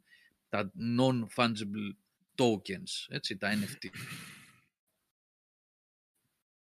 Ναι, είναι που λέει ο Chris Black. Πρέπει να είναι πρωτότυπο δικός σου δημιούργημα, όχι αντιγραφή από αλλού, αλλά γίνεται copy-paste πάλι. Βγαίνει, μπορούν να το έχουν και άλλοι. Απλά δεν θα έχουν το πρωτότυπο. Ε, και... Ναι, ποιος μπορεί να, ναι, απλά αυτό έμενα. Δεν μπορώ να το συλλάβει. Να πουλήσει κάτι. Να πουλήσει κάτι μπορεί αυτός που το φτιάχνει ή αυτός ναι, που το αγόρασε ναι. και μπορεί να κάνει τη μεταπόληση του πρωτότυπου. Έτσι. Δεν μπορείς, ας πούμε, εσύ να κάνεις κόπη και να πουλήσεις κάτι που έχει κάποιος άλλος. Ε, ε, μιλάμε τώρα για 1984 δυστοπικά ναι, πράγματα. Ναι, ναι. Και αυτό ε, συζητούσαμε τις προάλλες ότι δεν, όχι δεν τους πέρασε, αλλά ίσως δεν τους πέρασε όσο θα ήθελαν αυτών των αντιφάγων τεράτων που λέγαμε στην αρχή για τα microtransactions και τα όλα αυτά, γιατί υπήρξε ένα έντονο κύμα ε, και ε, πώς να, να το πω, και αντιπαλότητας έτσι, και ε, πολέμου κατά των DLCs από τους gamers αλλά και από ε, κρατικούς παράγοντες σε διάφορα μέρη του κόσμου. ε, αντί να τους έχουμε, ε, οπότε αντί να τους έχουμε εναντίον μας, καλύτερα να τους έχουμε μαζί μας, ας πούμε, έτσι. θα είμαι εγώ σε ένα sandbox παιχνίδι και θα φτιάχνω ένα βρακάκι με την υπογραφή Οδυσσέας Γιαννιώτης και θα την ανεβάζω θα την πουλάω, θα παίρνω λεφτά και θα παίρνει και η εταιρεία που μου παρέχει την πλατφόρμα να το φτιάχνω. Ναι, ρε, έτσι. Μπορεί και εκεί, να γίνει και αυτό. Ναι, ναι, ναι. Εκεί που παίζεις Final Fantasy ας πούμε 14 θα σου έχει έναν ε, editor η Square Enix embedded μέσα και θα σου λέει δώσω ξέρω εγώ σκάσε μου 5 δολάρια για να σου δώσω το δικαίωμα να μπεις μέσα και φτιάξει ξέρω εγώ το, το χ όπλο με τα ψη χαρακτηριστικά ας πούμε και τελείωσε one time thing, ας πούμε, one time purchase. Είπαμε, δεν τους αναλογία... βγήκε όπως θα ήθελαν τα ναι. microtransactions και τώρα ψάχνουν να βρουν άλλο πράγμα, ναι, ναι. άλλο παραμυθάκι. Ναι. Αυτό που λέει ο Νίκος Ράκας, λέει όπως η Μόνα Λίζα έχει χιλιάδες αντίγραφα αλλά μόνο μία είναι αυθεντική με αξία. Αυτό, αυτή η αναλογία όμως δεν μου κολλάει εμένα γιατί Αυτό η Μόνα Λίζα είναι, κάτι απτό. Είναι, ναι είναι η Μόνα Λίζα αυτή, όπως έχει ζωγραφιστεί κτλ. Το αντίγραφο είναι αντίγραφο, δεν είναι το πρωτότυπο. Και αυτό κάποιος ειδικός, ειδικά κάποιος, κυρίως κάποιος ειδικός, μπορεί να το πει, μπορεί να πει τη διαφορά στο πώς έχει χρωματιστεί, γιατί μιλάμε για αντίγραφο, φαντάζομαι το ότι κάποιος καλλιτέχνης το έχει κάνει copy-paste με το πινέλο, έτσι. Αλλά κάποιος ειδικός πάλι μπορεί να πει τη διαφορά. Υπάρχει δηλαδή δυνατότητα να πεις ότι αυτό είναι το αυθεντικό. Έχει άλλη αξία για μέσα σε σχέση με το ψηφιακό που την ίδια εικόνα μπορείς απλά να την κάνεις copy-paste. Είναι σαν να γίνει το σκηνικό που έχουν ψηφοποιήσει και καλά τη γη και πάνε και άλλοι και αγοράζουν πραγματικά λεφτά χωράφια. Ναι, τι, τι, τι. Είναι μια πλατφόρμα που έχουν ψηφοποιήσει τη γη, ας πούμε, και κάνουν μυστικό παιχνίδι μέσα και πάνε άλλοι και αγοράζουν χωράφια στη γη με πραγματικά χρήματα, ας πούμε. ναι. ναι, ψηφιακά τέτοια. Okay. Λοιπόν, ο Νίκ Κάκης εδώ πέρα γράφει κάτι πιο... Ο, ο Μάνος Χέλβης, θα λέγω, προσπαθεί να μου εξηγήσει, αλλά το... περισσότερο μπερδεύω, λέει... Το Ledger, είναι... που θα ορίσει όχι, όχι. Ναι, ναι, ναι, είναι, είναι ε, γιατί δουλεύει σαν, σαν cryptocurrency. Πρέπει να δουλεύει από πίσω computing power για να... Κατάλαβα, νομίζω... Ναι, αλλά αυτό που τον μπερδεύει παραπάνω. Λέει είναι από πίσω crypto engine, λέει του λέω ότι αυτό τα μπερδεύει περισσότερο για μένα και μου λέει πίσω και απαντάει ο Μάνος, λέει πίσω από κάθε προϊόν θα υπάρχει συγκεκριμένο bitcoin το οποίο θα ορίζει την, την τιμή του καθημερινά. Και αυτό ακόμα περισσότερο. τον μπερδεύει στο μυαλό της πώς κολλάει το bitcoin δηλαδή με την αξία του οποιοδήποτε NFT το οποίο NFT μπορεί να είναι από μια εικόνα ως ένα βίντεο ως ένα βίντεο βασικά. Κυκλοφορεί.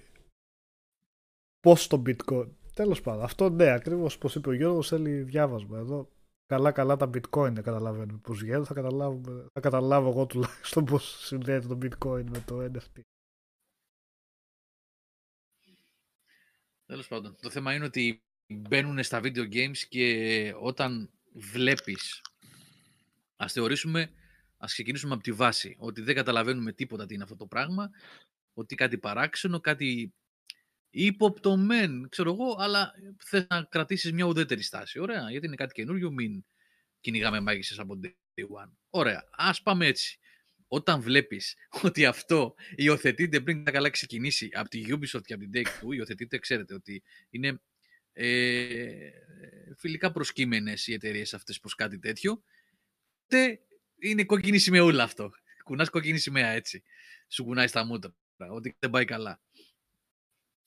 Κάτι παίζει. Δεν ξέρω, παιδιά. Δεν ξέρω πάνε τα πράγματα και τι θέλουν να κάνουν.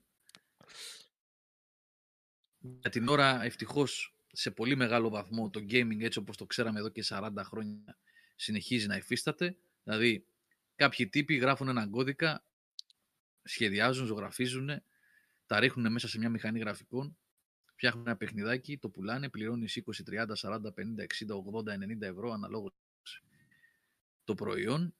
Παίζεις 5, 10, 15, 20, 100, 200 όσο θέλεις. Τελειώνεις, πας στο επόμενο. Αυτό αντέχει ακόμα. Μια χαρά. Νομίζω πάντα θα υπάρχει κοινό για αυτά τα παιχνίδια. Μια χαρά. Ναι. Ίσως γίνουν ναι. λιγότερα και αυτά, αλλά πάντα θα υπάρχει κοινό. Εγώ δεν... Για την ώρα τουλάχιστον δεν αγχώνομαι για αυτό το πιο παραδοσιακό gaming. Γιατί ξέρω ότι όσο και αν βλέπουν κάποιες εταιρείες βγάζουν κάποια παιχνίδια που δεν πουλάνε τόσο, όπως το Deus Ex Ferripin, Πάντα όμως θα υπάρχει κάποια άλλη εταιρεία που θα έρθει για να καλύψει το κοινό γιατί υπάρχει ζήτηση για αυτά. Υπάρχουν gamers που δεν, δεν είναι άλλα πράγματα αυτά τα, οι εμπειρίες. Και πάντα θα υπάρχουν gamers που θέλουν και την παραδοσιακή εμπειρία. Δεν θεωρώ ότι είμαστε είδος προς εξαφάνιση ακόμα για να είναι βιώσιμα τέτοια παιχνίδια. Και αναφέρω σε μεγάλες παραγωγές γιατί προφανώς θέλουν πολύ περισσότερα έσοδα. Έτσι, στα indies, εντάξει, δεν θα, δεν θα νιώσουν τίποτα ποτέ πάντα. Θα βγαίνουν τέτοιες εμπειρίες. Ναι, καλά, εντάξει, αυτό ναι. ναι. Anyway. Εντάξει, είναι... Ε, είναι ευχάριστο το ότι σε όλο αυτό το περιβάλλον που ζούμε και τις ραγδαίες αλλαγές που γίνονται, κάποια περνάνε γρήγορα, κάποια περνάνε πιο αργά, λίγο από κάτω, ξέρετε, κτλ. Ε, όπως με το βάτραχο και με την κατσαρόλα με το βραστό νερό, ξέρετε, που το ρίχνεις, τον βάζεις μέσα στο, σε παγωμένο νερό και το ανάβεις και ζεσταίνεται σιγά σιγά καίγεται και δεν το καταλαβαίνει. Αν τον πετάξεις κατευθείαν στο βραστό νερό, πετάγεται και φεύγει. Κλασικό παράδειγμα. Αυτό πολύ κλασικό παράδειγμα. Ε, κάποια έχουν περάσει έτσι, με αυτό το, το, το μοντέλο ε, στρατηγικής από τις εταιρείες. Τσούκου τσούκου, λίγο λίγο, τα πέρασαν. Αλλά απ' την άλλη επαναλαμβάνω ότι υπάρχουν ε, πολύ ωραία, δηλαδή υπάρχουν ακόμα παιχνίδια και είναι και προγραμματισμένα και για τους επόμενους μήνες και για τα επόμενα χρόνια από ό,τι βλέπουμε. Οπότε η ελπίδα πεθαίνει τελευταία. Γιώργο, νομίζω... Ναι, Κωστή, ναι. Νομίζω ότι όσο υπάρχουν κονσόλες και όσο υπάρχουν console holders που σχεδιάζουν παιχνίδια, δεν θα έχουμε να φοβόμαστε για το παραδοσιακό όπως το ορίζουμε gaming. Ναι, Εάν κάποια στιγμή όλα αυτά, όλα αυτά εκνύψουν και έχουμε μια σούπα ξέρω εγώ, στην virtual reality, augmented reality, δεν ξέρω εγώ τι θα μας δώσει το μέλλον. Σωστός. Ίσως είναι λίγο πιο δύσκολα τα πράγματα. Να σας πω κάτι ρε παιδιά τώρα όμως. να δείτε πώς, ε, πώς ε, καμιά φορά τα πράγματα αλλάζουν και ίσως επειδή μέσα, είμαστε μέσα στη φούσκα μας δεν το πολύ καταλαβαίνουμε καμιά φορά. Όχι απαραίτητα αλλάζουν, αλλά ίσως πώς ο κόσμος νομίζει ότι αλλάζουν. Είχα πάει σε ένα φίλο το Σάββατο το βράδυ ε, που δεν παίζει πολύ video games έτσι περιστασιακά. Δηλαδή έχει ακόμα ένα PlayStation 3 στο σπίτι, για να καταλάβει. Και με ρωτάει να σου πω κάτι, λέει, συζητούσα με έναν άλλο κολλητό. Μου λέει ότι συζητούσα με τον άλλο κολλητό που δεν ήταν ε, παρόν εκείνη τη στιγμή. Ε, και αναρωτιόμαστε, λέει, αν ο κόσμος, επαναλαμβάνω, είναι ο άλλος φίλος δεν παίζει σχεδόν καθόλου. Αυτός που ήταν μαζί μου εκείνη τη στιγμή στο σπίτι του και συζητούσαμε, έχει ένα PlayStation 3 και παίζει ένα Call of Duty, ένα Pro Evolution, ξέρω εγώ, ένα τάδε, έτσι μια στο τόσο. Φίλοι από μικρά παιδιά, έτσι, αδερφικοί. Γνωριζόμαστε πολύ καλά δηλαδή. Και μου αναρωτιόμασταν ε, αν αγοράζει ο κόσμος ακόμα κονσόλες. Έτσι όπως είναι λέει τα πράγματα τώρα, παίζει ο κόσμος λέει ακόμα, βάζει το κουτί δίπλα στην τηλεόραση και πάει και αγοράζει παιχνίδια και βάζει να παίξει, έτσι όπως έχουν γίνει πια όλα online κλπ. κλπ. Αχα. Και λέω, κοίταξε να δεις, άνθρωποι που δεν ασχολούνται συστηματικά με αυτό το πράγμα, πώς έχουν μια εκτίμηση ότι έχουν αλλάξει πολύ τα πράγματα. Θεωρούν δηλαδή, που δεν ασχολούνται πολύ, επαναλαμβάνω, θεωρούν ότι το συγκεκριμένο μοντέλο δεν ταιριάζει και πολύ στην εποχή. Του είπα βέβαια, του λέω, έχουν προσαρμοστεί και οι κονσόλες, έχουν γίνει ουσιαστικά PC σε κουτιά έτσι, φτιαγμένα το κάθε ένα διαφορετικό από την εταιρεία αναλόγως με τα, με τα πλάνα τους και ότι πλέον έχει και ε, κάνουν άλλα πράγματα, βλέπεις ταινίες με αυτά, ε, έχουν online games, έχουν DLCs, έχουν, δηλαδή επικοινωνούν κανονικά σαν ένα PC που απλά δεν έχει Windows μέσα. Τι είχαν στο μυαλό τους δηλαδή; Ότι δεν χρειάζεται πλέον κονσόλα. Όλα streaming, Δεν πλέον κονσόλα. Ναι, δεν, δεν χρειάζεσαι πλέον κονσόλα. Ξέρεις, ότι το μοντέλο αυτό υπάρχει ακόμα, να πάω να πάρω κονσόλα και να πάρω το CD και να το βάλω μέσα και να παίξω. Λέω ναι, κανονικά υπάρχει, ζει και βασιλεύει και τον κόσμο, πώς το λέει για τον Αλέξανδρο. Κυριεύει. Που ρωτάει... Τον κόσμο Ναι. κυριεύει. Κυριεύει. Ε, αλλά έχει προσαρμοστεί στις εποχές για να μην είναι έτσι αυτό ακριβώς το πράγμα που περιγράφεις του λέω, ότι είναι ένα κουτί κατά την τηλεόραση και απλά βάζεις ένα παιχνίδι και παίζεις. Προσαρμόζονται και εξελίσσονται για να ακολουθήσουν τις εποχές. Ένα κουτί, κουτί, κουτένιο, που έλεγε και ο Μουρμού. Ναι, ναι, ναι, Alan Wake, το είπα, το είπα ότι πουλάνε πάρα πολύ και ότι ο κόσμος ας πούμε ψάχνει να βρει PlayStation 5 και δεν βρίσκει και γίνεται σφαγή για να πάρουν κονσόλα, σαν τρελά πουλάνε, όχι απλώς πουλάνε. Και το Switch επίσης του είπα ότι έχει τεράστια νούμερα. Ε, απλά εγώ το είπα σαν παράδειγμα, έτσι, σαν, σαν αναφορά, όχι παράδειγμα, σαν, σαν αναφορά, γιατί μου έκανε εντύπωση πώς άνθρωποι που δεν ασχολούνται πάρα πολύ, πώς βλέπουν, ε, πώς μάλλον εκτιμούν ότι μπορεί να πηγαίνουν τα πράγματα με το gaming. Είναι έτσι ένα ωραίο, μια τοποθέτηση λίγο που σηκώνει έτσι, σκέψη. Α, όχι, Γκρέγκ, δεν λέω αυτό. Ο Γκρέγκ λέει, εδώ πέρα ο Γκρέγκ πει, λέει, είναι πολλοί ακόμα που λένε κονσόλα, μεγάλος ακόμα παίζεις. Καλά, δεν ασχολούμαστε με αυτούς τους ανθρώπους. Αυτοί οι άνθρωποι. Αυτή είναι άσχετη με το αντικείμενο. ναι, δεν Ναι. είναι. Τώρα αυτό είναι κάτι άλλο. Είναι κάτι άλλο αυτό. Είναι κάτι άλλο. Αυτοί είναι κάτι τύποι που ζουν, ξέρω εγώ, για κάποιο λόγο στο 1960 ακόμα. Είναι άλλο πράγμα. Να σου έλεγε κάποιος παίζεις παιχνίδια το 1985 είσαι παιδάκι, που τότε ήμασταν παιδάκια, όσοι ήμασταν μικροί. Ε, ναι, να στο πει το 2021, ε, που είναι, κα- είναι εντάξει, ε, Που όλος ο Σκεφτόμουν κόσμος να τις παίζει, βάλεις. έτσι. Ναι. Είτε Παίζουν σε όλοι. κονσόλα, είτε σε κινητά, είτε σε browser. Όλος, όλος ο κόσμος. στο κινη... πραγματικά, αυτός δηλαδή. που στο λέει, Οι άπαντες. δεν πρέπει, ναι, μπορεί, θα πρέπει να έχει, ξέρω εγώ, κάνα Nokia 3310 και ακόμα και αν Nokia 3310 να έχει, θα παίζει φιδάκι. Ναι. Ναι, οπότε κάτι θα παίζει και αυτός. Ναι. Τέλος πάντων. Το τοπίο αλλάζει, παιδιά, συνέχεια, καθημερινά και δραματικά. Αλλά είπαμε, ευτυχώς ακόμα αυτό που γνωρίσαμε, που γνώρισα εγώ, έτσι. Ναι, Γιάννη, είναι πολύ. Εγώ δεν λέω ότι δεν είναι πολύ. Λέω ότι δεν ασχολούμαστε με αυτούς τους ανθρώπους. Εγώ προσωπικά δεν ασχολούμαι γιατί δεν. Ε, τι να κάτσει τώρα. Πες Να- να ανοίξεις να σε συζήτηση για το τι εξηγήσεις τι. προσφέρει. Α, ναι. να του εξηγήσεις, ας πούμε, ότι άμα κάτσεις να δεις το The Last of Us Part 2, πέρα από το αν συμφωνούμε ή διαφωνούμε με κάποιες επιλογές, έτσι, ε, σε ό,τι έχει να κάνει με το σενάριο και τις επιλογές των δημιουργών. Ε, είναι ένα πράγμα το οποίο είναι γροθιές στο στομάχι, σκηνή, ανασκηνή και ότι δεν είναι μόνο παιδάκι δεν θα μπορούσε να το παίξει αυτό το παιχνίδι.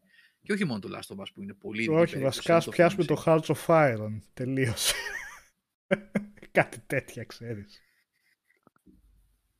Κάτι τι να, τι, να, τι να πεις, τι να ε, από ποια το πιάσεις τώρα, εντάξει. Και όχι μόνο αυτό, γιατί να μην παίξεις Μάριο που είναι cute. Δεν καταλαβαίνω.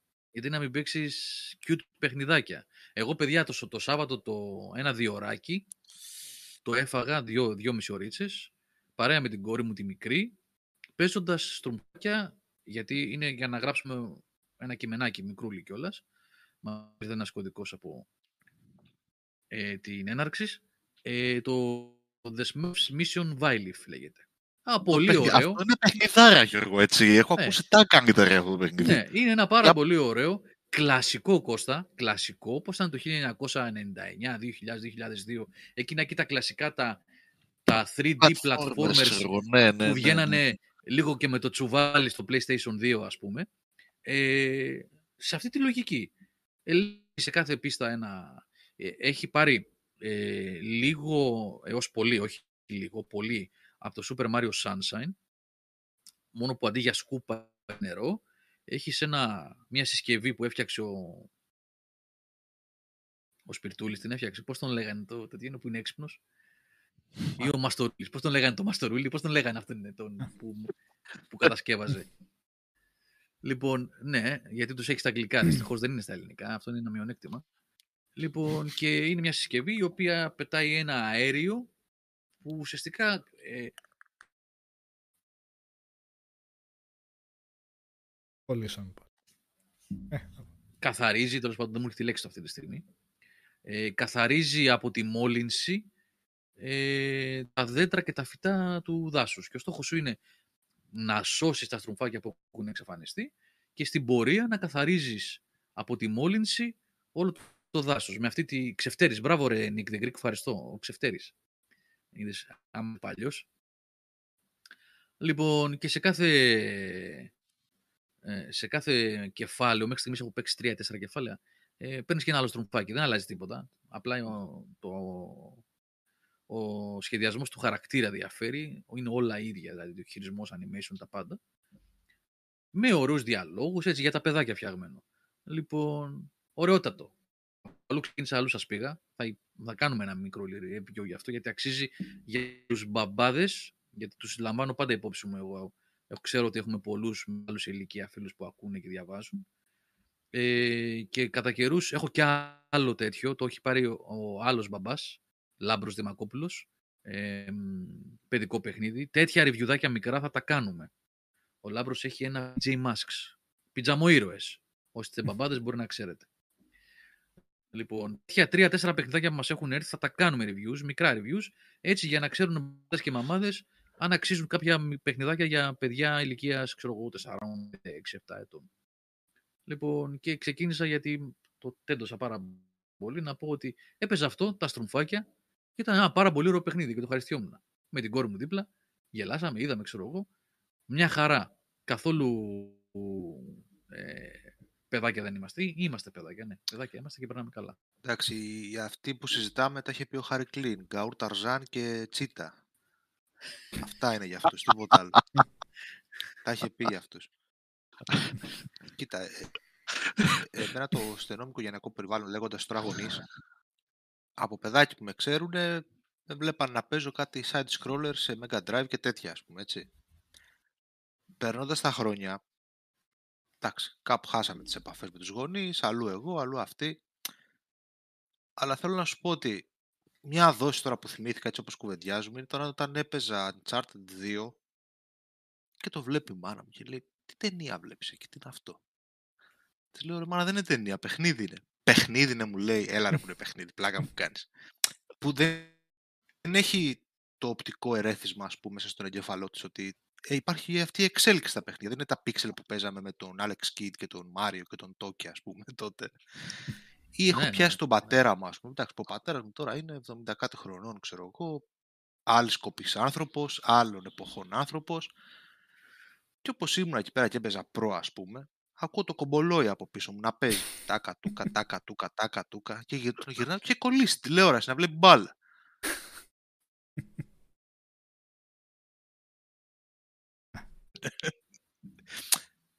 Θέλω να σου πω, αν ο άλλος δεν έχει καμία επαφή με το αντικείμενο, το δαιμονοποιεί ρε φίλε. Γκαούρ, Ταρζάν και Τσίτα. Τώρα αυτό που γράφει ο Δέμπονα 74 λέει οι Γκάου διαβάζανε. Όχι, συγγνώμη. Ο Red Herring 12. Οι ίδιοι που βλέπουν να κρατάς ένα κόμικ της Marvel λέει και θα σου πούν καλά πάλι Mickey Mouse διαβάζεις. αυτό φίλε Red Herring που λέει είναι μεγάλη ιστορία. Όχι το συγκεκριμένο μόνο, αλλά το ότι πάρα πολλοί που κάποτε μας κορόιδευαν που διαβάζαμε τα κόμιξ αυτά κορόιδευαν, διάβαζαν ή τέλος πάντων ε, το θεωρούσαν έτσι πολύ υπό. Ε, όχι μόνο τα κόμιξ της Marvel. Τα κόμιξ της Marvel και τα κόμιξ και τα Asterix και τα λοιπά. Τώρα είναι πολύ, αν όχι α- οι ίδιοι, αλλά έχει αλλάξει το πράγμα που έχουν γίνει υπέρμαχοι, επειδή έχει γίνει pop culture πλέον. Και είναι cool να ασχολείσαι με τη Marvel. Τώρα είναι cool να ασχολείσαι με τη Marvel, έτσι. Α, έτσι, ε. ναι, Ε, ναι. ναι.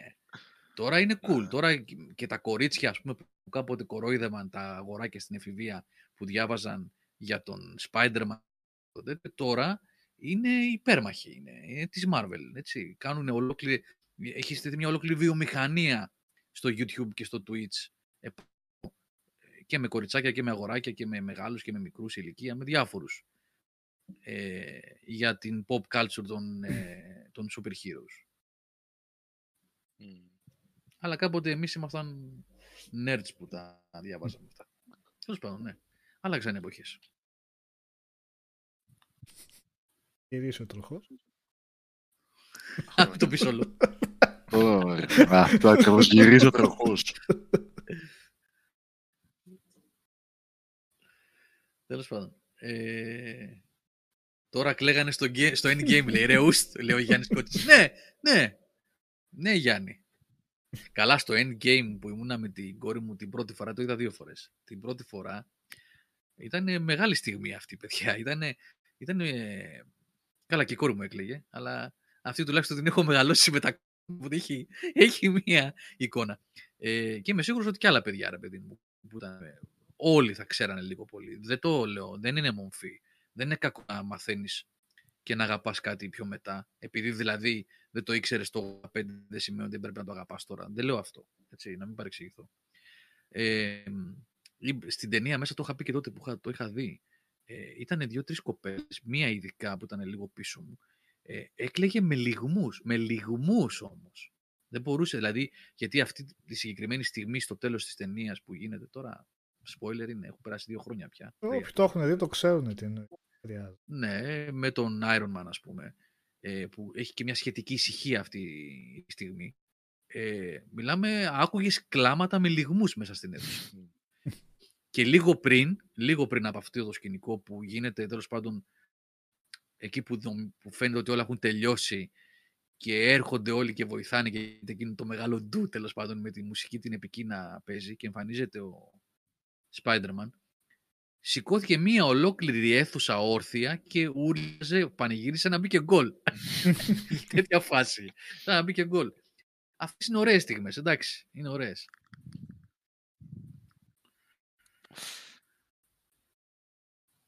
Στο Lord of the Rings θυμάμαι κάτι τέτοια σκηνικά.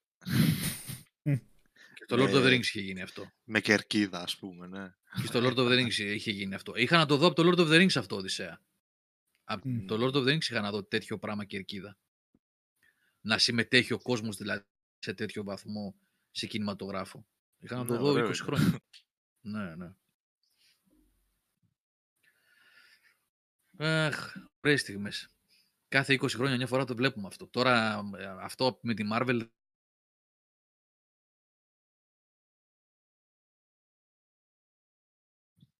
Γιώργο, κόπηκες. Τώρα Ναι, αυτό με τη κόλλησα. Marvel, λες, ναι, δεν ξέρω, κολλάει σε κατά διαστήματα, δεν ξέρω τι έχει πάθει. Ναι, μου κάνει και εμένα κάτι κολλήματα. Δεν ξέρω τώρα αν φταίω εγώ. Ε, κάτσε να δείξω λίγο το net εδώ πέρα. Το net. Όχι, όχι, από, από το Discord πρέπει κάτι να είναι, γιατί κολλάτε όλοι ταυτόχρονα.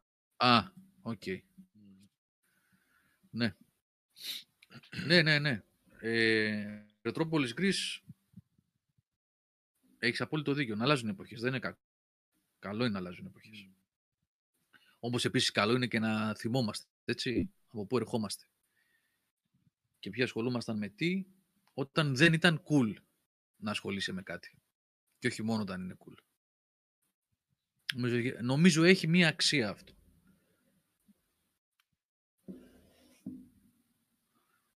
Άρα και στους 300 παππούδια είχε εδώ γίνει μέσα. χάμος. Καλά θυμάμαι τον Νικάρ. Ναι, και εκεί γινόταν χάμος. Τέλος πάντων, λοιπόν, για παιχνίδια είπατε κάτι άλλο, γιατί δεν σας Elden πιάσατε Ring. από την αρχή. Τι άλλο θες, ε;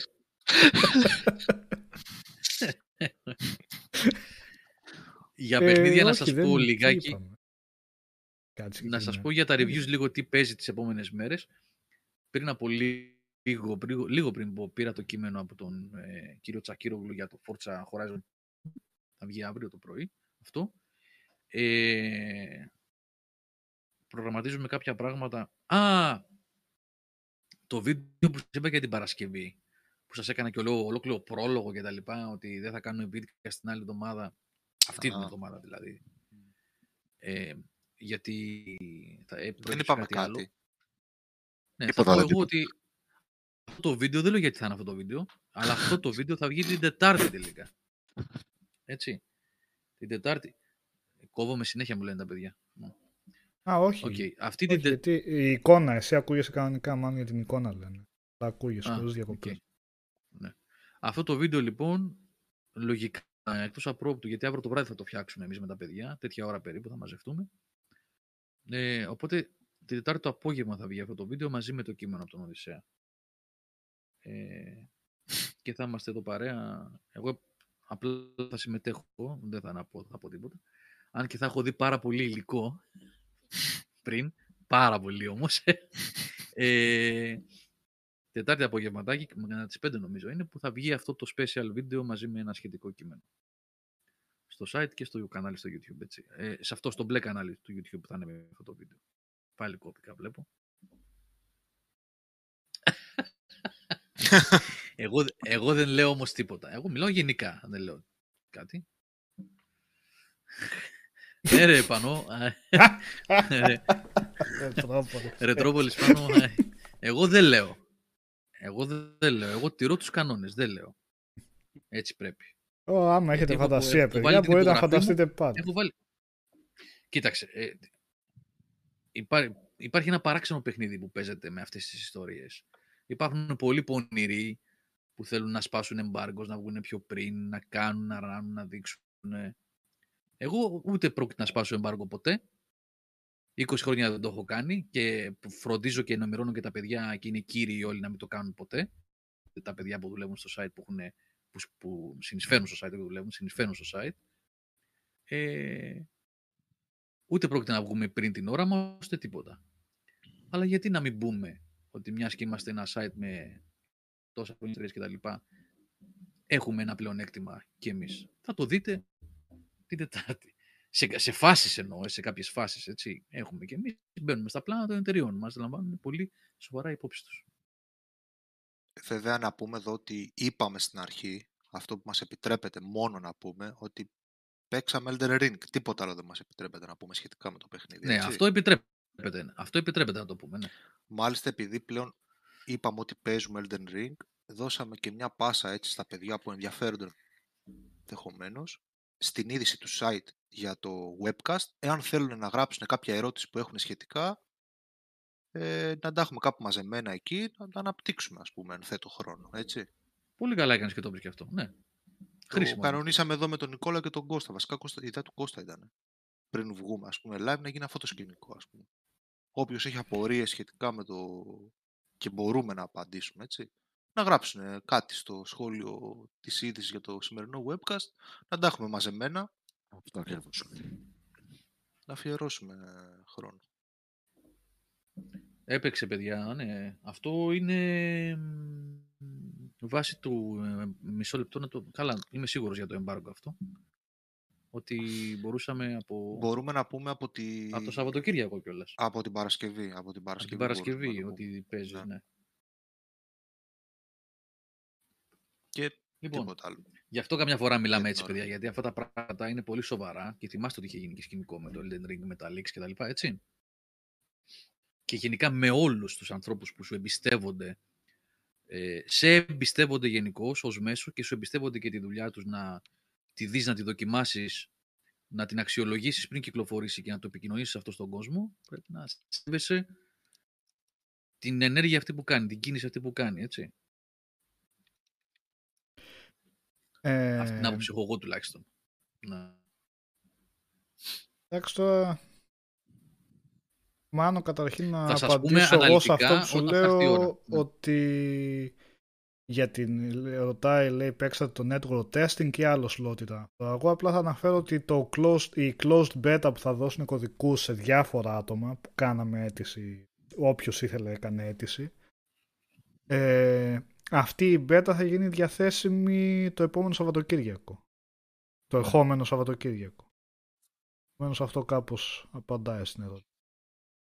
Ε, Το closed no τώρα network για αν test έτσι είναι λέγεται. demo το αυτό που παίξαμε ή όχι, απλά θα αναφέρω παιδιά ότι το παιχνίδι βγαίνει 22 Φεβρουαρίου, έτσι.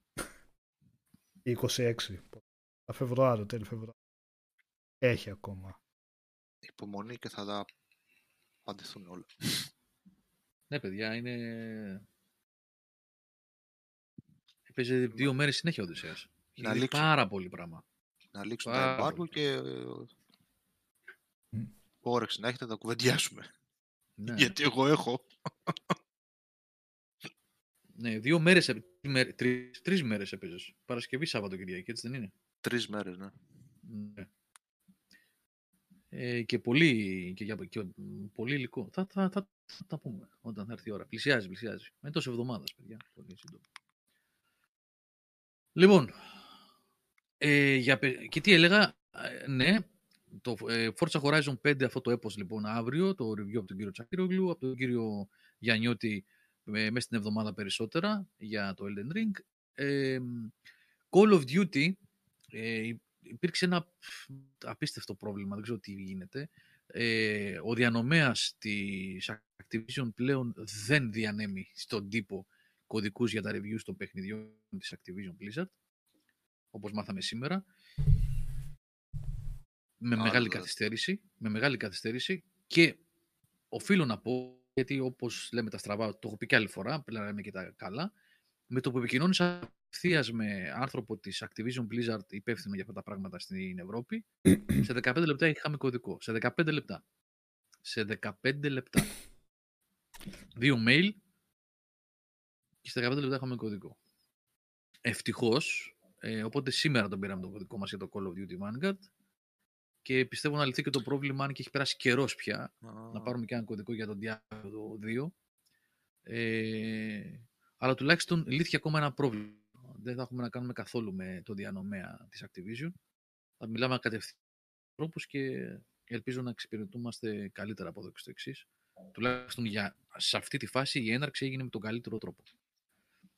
Όχι, δεν είναι η ίδια της Activision, είναι η AVE. CD Media είναι Square Enix, είναι Ubisoft, είναι Nintendo, Take-Two, ε, ξεχνάω κάτι, Capcom, νομίζω αυτές είναι.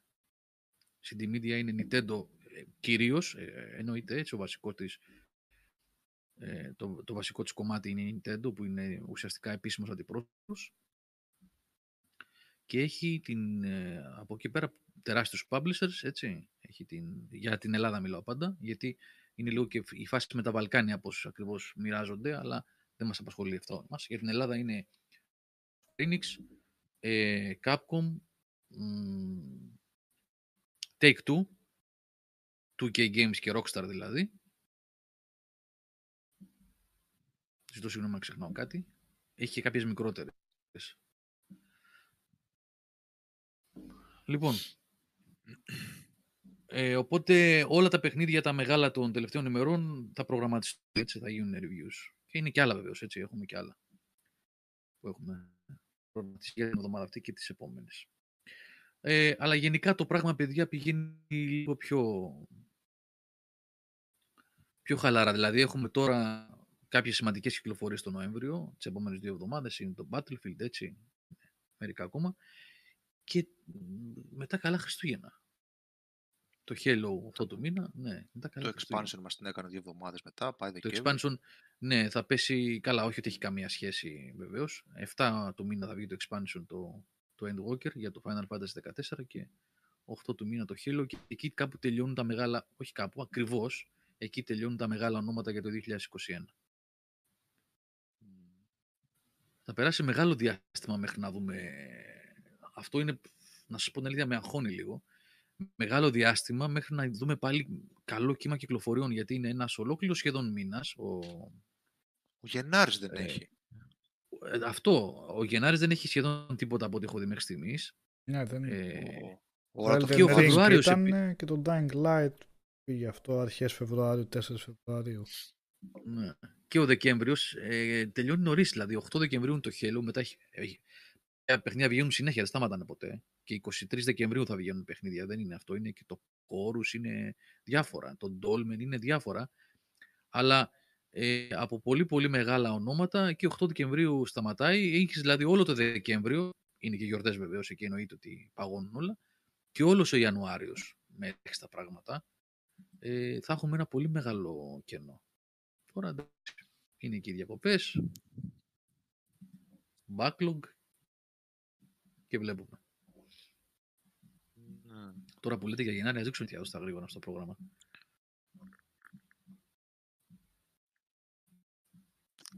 Δεν... Πού είσαι Γενάρη; Ακόμα για 21 βλέπω εδώ.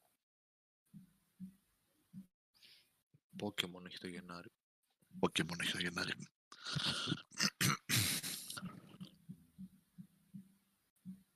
Δεν βρίσκω ρε παιδιά για 21 ακόμα. Τίποτα. Καλά, νωρίς είναι ακόμα. Εντάξει, αυτό κάποια στιγμή θα τα, θα τα συζητήσουμε αυτά. Καλά, τα, το Δεκέμβρη θα τον βγάλουμε.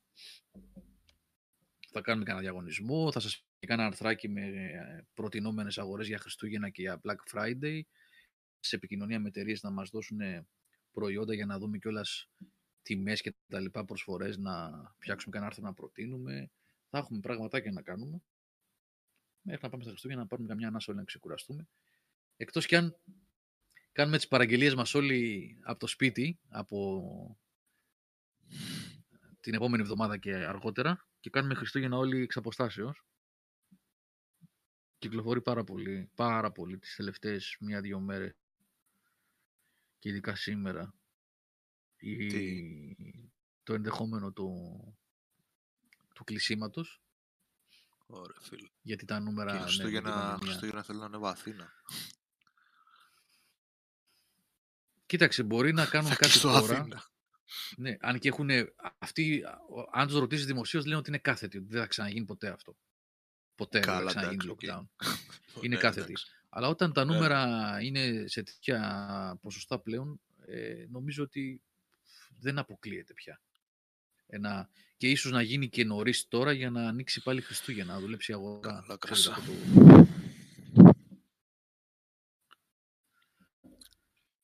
Καλά, παιδιά, δεν έχουμε και καμία πληροφόρηση. Όταν, επειδή λέει ο φίλος ο Τουντάκο εδώ, Μουζερ, λέει θα έχουμε lockdown, ούτε με το γραφείο τύπου της κυβέρνησης έχουμε ευθεία γραμμή, ούτε τίποτα, έτσι.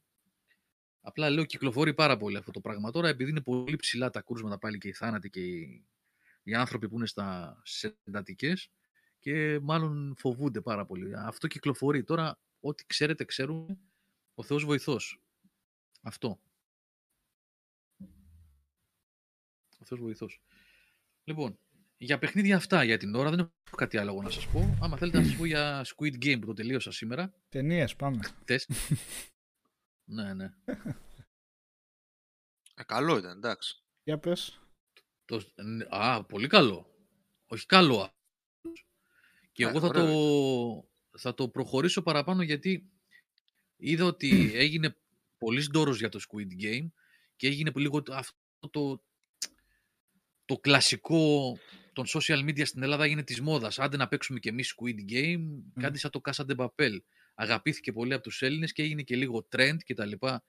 Ε, το Squid Game είναι κάτι πολύ περισσότερο από ένα Battle Royale, μια τηλεοπτική σειρά που, που καταπιάνεται με Battle Royale καταστάσεις. Έτσι. Το Squid Game είναι ένα, ε, βαθιά κοινωνική ανάλυση ε, των προβλημάτων της, ε, των ανθρώπων και δι των ανθρώπων των χαμηλών κοινωνικών στρωμάτων. Έτσι. Δεν είναι αστεία πράγματα. Δεν είναι αστεία πράγματα. Εγώ το είδα, ε, η ανάγνωση που κάνω στο Squid Game, πέρα από το εντυπωσιακό του πράγματος, τις καταπληκτικές ερμηνείες των ανθρώπων, το καλογραμμένο σενάριο και, τη, και τα πιο τεχνικά κομμάτια, ότι καλά γυρισμένο, με τους φωτισμούς τους ωραίους και τη μουσική την ωραία κτλ. Για μένα έχει άλλη ανάγνωση το Squid Game. Έχει βαθύ Ναι, κοινωνικό είναι και πολιτικό ιδέα μήνυμα. ωραία από πίσω. Βεβαίως. Μμ. Έτσι. Δηλαδή έχει πολλαπλές αναγνώσεις, προ- ε, πολλαπλά στρώματα το Squid Game. Τι συμβαίνει, γιατί δημιουργείται μια μικρή κοινωνία μέσα στο παιχνίδι εκεί που μαζεύονται αυτοί. Για όσους δεν γνωρίζουν ας πούμε, το Squid Game, είναι μια σειρά του Netflix 9 επεισοδίων κορεατική, η οποία δείχνει ε, κάποιους ανθρώπους ε, που διοργανώνουν ε, κλειστού τύπου παιχνίδια ζωής και θανάτου, τύπου Battle Royale, αλλά το Battle Royale δεν είναι μια και έξω, είναι έξι στάδια, έξι παιχνίδια, τα οποία βασίζονται ως επιτοπλίστων σε παιχνίδια που παίζαμε πιτσιρικάδες με την παρέα μας. Τύπου κρυφτό, τύπου κουτσό, τύπου αγαλματάκια ακούνητα, κάπως έτσι δεν τα λέγαμε; Μμμ. Ναι. Ναι. Λοιπόν, αυτό είναι η βασική ιδέα, αλλά για μένα έχει πολύ περισσότερα πράγματα το Squid Game. Ε, Δηλώνω, δηλώνω απόλυτα ευχαριστημένος από αυτή τη σειρά και από αυτό που προσπάθησε να, να περάσει στο θεατή. Το προτείνω ανεπιφύλακτα.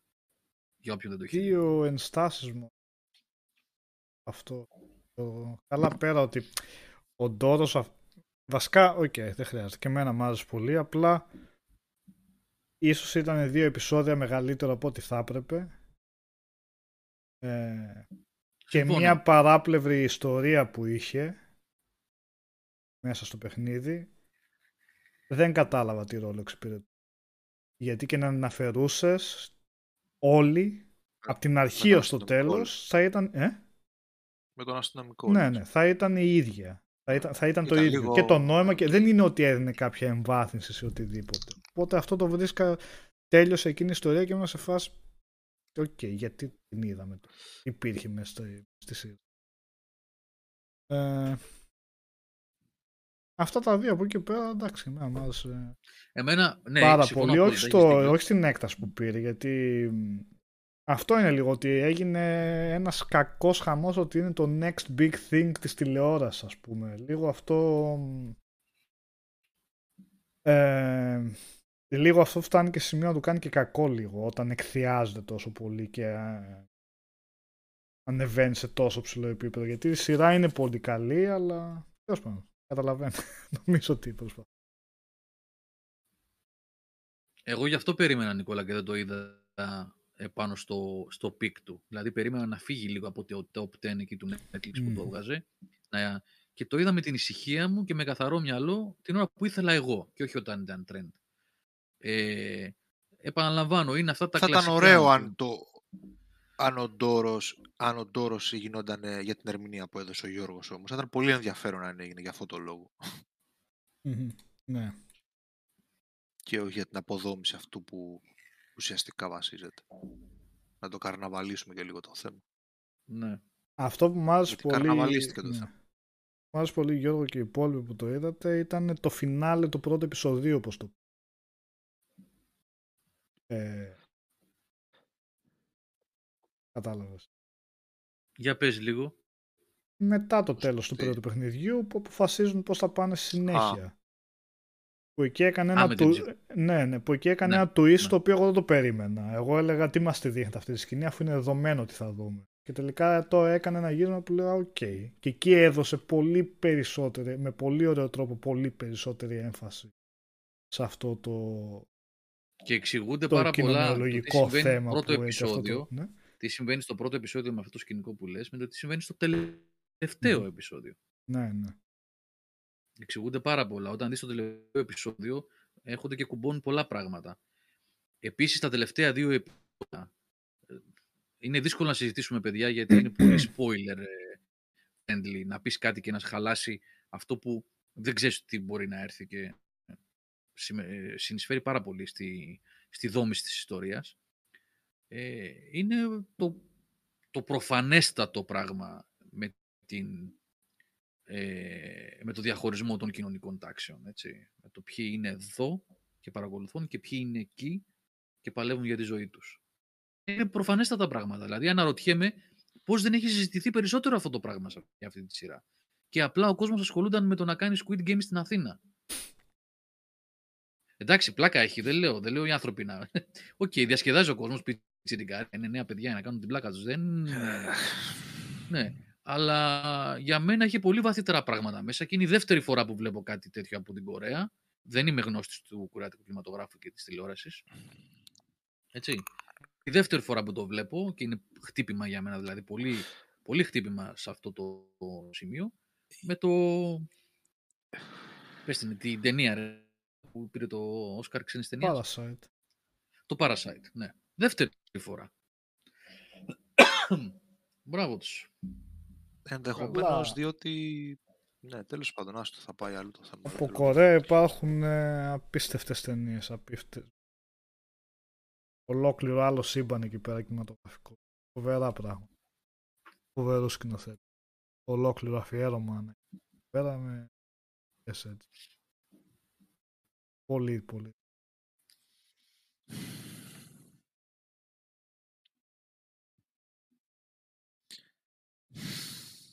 Τα από πάνω όλα.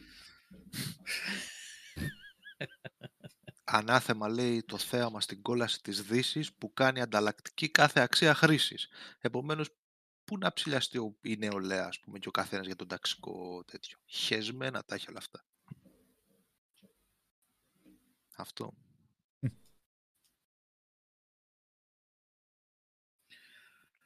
Ναι, συμφωνώ. Alan Wake ε, ήταν και οι ερμηνείες καταπληκτικές. Ε, ήταν και εκπληκτική οι ηθοποιοί, παιδιά. Ένας και ένας. Δηλαδή, τι πράγμα ήταν αυτό. Ο πρωταγωνιστής συγκλονιστικός, ο πρωταγωνιστής. Ναι, OK, okay, ας πούμε, ναι, είναι ένας που είναι λίγο πιο, πιο, προβεβλη, πιο μπροστά, γιατί πάνω σε αυτόν στήνεται η ιστορία. Ε, OK, okay, ναι, είναι πρωταγωνιστής. Αν και υπάρχουν και άλλοι που είναι εξίσου σημαντικοί δηλαδή για την ιστορία. Ε, εξαιρετικό. Εγώ έπαθα πλάκα, δεν το περίμενα ότι είναι τόσο καλό. Για άλλο ξεκίνησα δηλαδή και άλλο είδα τελικά. Περίμενες τύπου Κάζα Παπέλα, ας πούμε. Ναι, ναι, ναι, ναι. Εγώ είδα και λόγω του Ντόρου, ε. το, τη φάση ότι έγινε πολύ trending και λέω εντάξει ρε παιδί μου, κάτι, κάτι τέτοιο είναι ας πούμε. Mm. Έκανα πολύ καλά που το είδα, το ευχαριστήθηκα.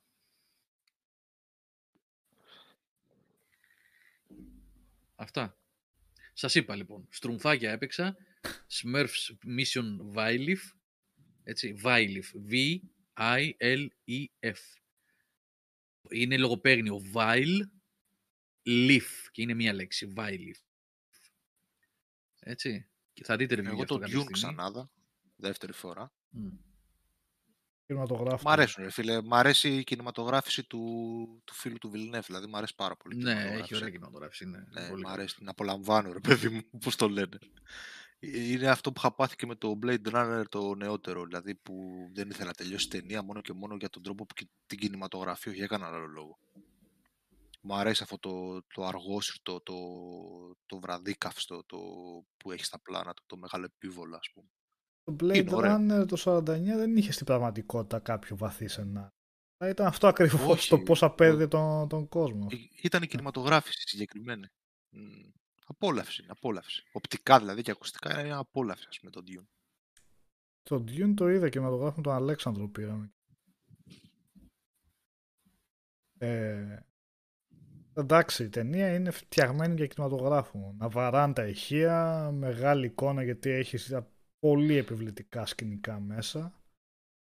Ε, και έχει επιβλητικά σκηνικά μέσα με, χωρίς να χρειάζεται να γεμίζει την εικόνα, έτσι μία απλωσιά, μία έρημος και ένα τεράστιο σκάφος να κατεβαίνει ας πούμε στο background και έχει κάτι φοβερές σκηνές με την εξαιρετική μουσική στο, στο background να παίζει.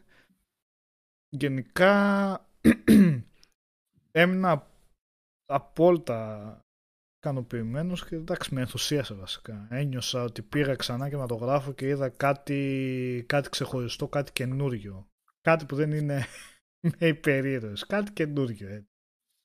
Ε, και στο Blade Runner μου είχε αφήσει μέσα. Απλά το Dune, το Dune έχει κάτι πιο μεγαλειώδες και από την ιστορία που εγώ συνεχίζω να έχω βέβαια τις ενστάσεις μου ως μη ναι, ναι. του βιβλίου ότι πολλά πράγματα συμβαίνουν πολύ γρήγορα χωρίς να αναλυθούν καθόλου, ειδικά με τους χαρακτήρες. Όπου, ξέρω εγώ, τον βλέπεις και μετά από πέντε λεπτά τον βλέπεις, ας πούμε. Κάτι τέτοια που κάνει. Ναι, το καταλαβαίνω αυτό. Ε; Και λίγο δεν δε δένεσαι, λίγο χάνεσαι. Η ταινία με έπιασε πολύ από το μέσο και μετά. Που, που επικεντρώνεται σε πολύ συγκεκριμένα πρόσωπα και τα αναλύει περισσότερο. Κοίτα. Και, και κάπου, και κάπου ναι. εκεί τελειώνει, ας πούμε. δηλαδή, γάμο το μου. Γιατί; Έχοντας διαβάσει το βιβλίο, λείπουν πολλές σκηνές από μέσα, αλλά το θέμα είναι ότι βλέποντας την ταινία, δεν μου δημιουργήθηκε το, το αίσθημα ότι έχουν κόψει σκηνές. Γιατί για μένα τουλάχιστον είχε τις απαραίτητες σκηνές που, τις απαραίτητες σκηνές που χρειαζόταν για να πει την ιστορία όπως θέλει να την πει στο κινηματογράφο, να μεταφερθεί στο κινηματογράφο. Είναι φύση αδύνατο οποιοδήποτε βιβλίο να μεταφερθεί αυτό ε, εννοείται. Σε αντίθεση για παράδειγμα με το It ε, του Stephen King που είχα δει κινηματογράφο και μου άρεσε πάρα πολύ η πρώτη ταινία. Η δεύτερη ήταν ψιλοσκουπίδι δυστυχώς, αλλά η πρώτη μου άρεσε πολύ. Ενώ όσο έβλεπα την ταινία έλεγα Α, λείπει και αυτή η σκηνή, λείπει και οι άλλοι, είναι σημαντικές, κάπως δεν ενώνονται καλά. Εκεί μου έκανε αίσθηση ότι λείπουν οι σκηνές. Το Dune νομίζω ότι το χειρίστηκε πολύ καλά, ε, μεταφέροντας αυτά που έπρεπε, τουλάχιστον από τη δική μου σκοπιά, έχοντας διαβάσει και πρόσφατα το βιβλίο. Οπότε βλέποντας ε, κάποιους χαρακτήρες, εξ αρχής ήξερα την προσωπικότητά τους, το background τους, το, το lore από πίσω. Εντάξει, δεν μπορώ να το δω, να το κρίνω με τη ματιά πώς θα ήταν ε, να είχα διαβάσει. Για παράδειγμα, υπάρχει ένα twist κάπου στην ταινία, έτσι. Με έναν χαρακτήρα που κάνει κάτι και αλλάζει όλο το σκηνικό. Με ναι. τον γιατρό. Ναι, ναι, ναι. Από πού, πώς προέκυψε αυτό, δηλαδή μένεις λίγο ok και... Ναι, αυτό είναι διαφορετικά από Έχεις Γιατί, φυσικά περισσότερο βάθος. Κατάλαβες, είναι κάτι τέτοια, ας ναι. πούμε, που τα περνάει λίγο... Κατανοητό αυτό που λες, προφανώς, έτσι. Απλά σου λέω την αίσθηση που άφησε εμένα σε αυτό το, στο, στο character building, ας πούμε. Αλλά από εκεί πέρα, εντάξει, είναι ένα απίστευτη παραγωγή. Στα πάντα, προσεγμένα, κοστούμια, σκηνικά, ε, ναι, μουσική, ε, ηθοποιοί, όλοι οι ηθοποιοί ήταν φοβεροί και ο Τίμωθης Σαλαμέ ειδικά, εντάξει, ε, φοβερός ο τύπος έτσι, όπως παίζει τα συναισθήματα και αυτά όλα. Ε, Ελετεύτε αυτό που λες για το It, μάλλον για το... Α, όχι, κατάλαβα, ναι, και στο sequel και στο πρώτο θα μπορούσε να είναι, σωστά. Καλύτερα που λείπει. Ε, Τέλος πάντων, στο Dune, ναι, όλοι οι ηθοποιοί πάρα πολύ ιδανικοί για τους ρόλους τους. Και βέβαια όμως μια ταινία που τελικά θα κρυθεί συνολικά σαν ποιότητα από το sequel. Παίζει πάρα πολύ το πώς θα βγει η συνολικά, πώς θα, πώς θα την... Ε, ποια θα είναι η τελική ετοιμιγορία βάσει του πώς θα ολοκληρωθεί η ιστορία. Είναι η μισή ιστορία αυτή. Δεν μπορεί να σταθεί μόνη ναι, σε αυτή την ταινία. Και κόβεται μπαμ, ρε παιδί μου. Δηλαδή μαχαίρι, ψαλίδι. Γάμο το. Δύο πράγματα μόνο εμένα μου έλειψαν φυσικά. Ε, ένα είναι Sorry.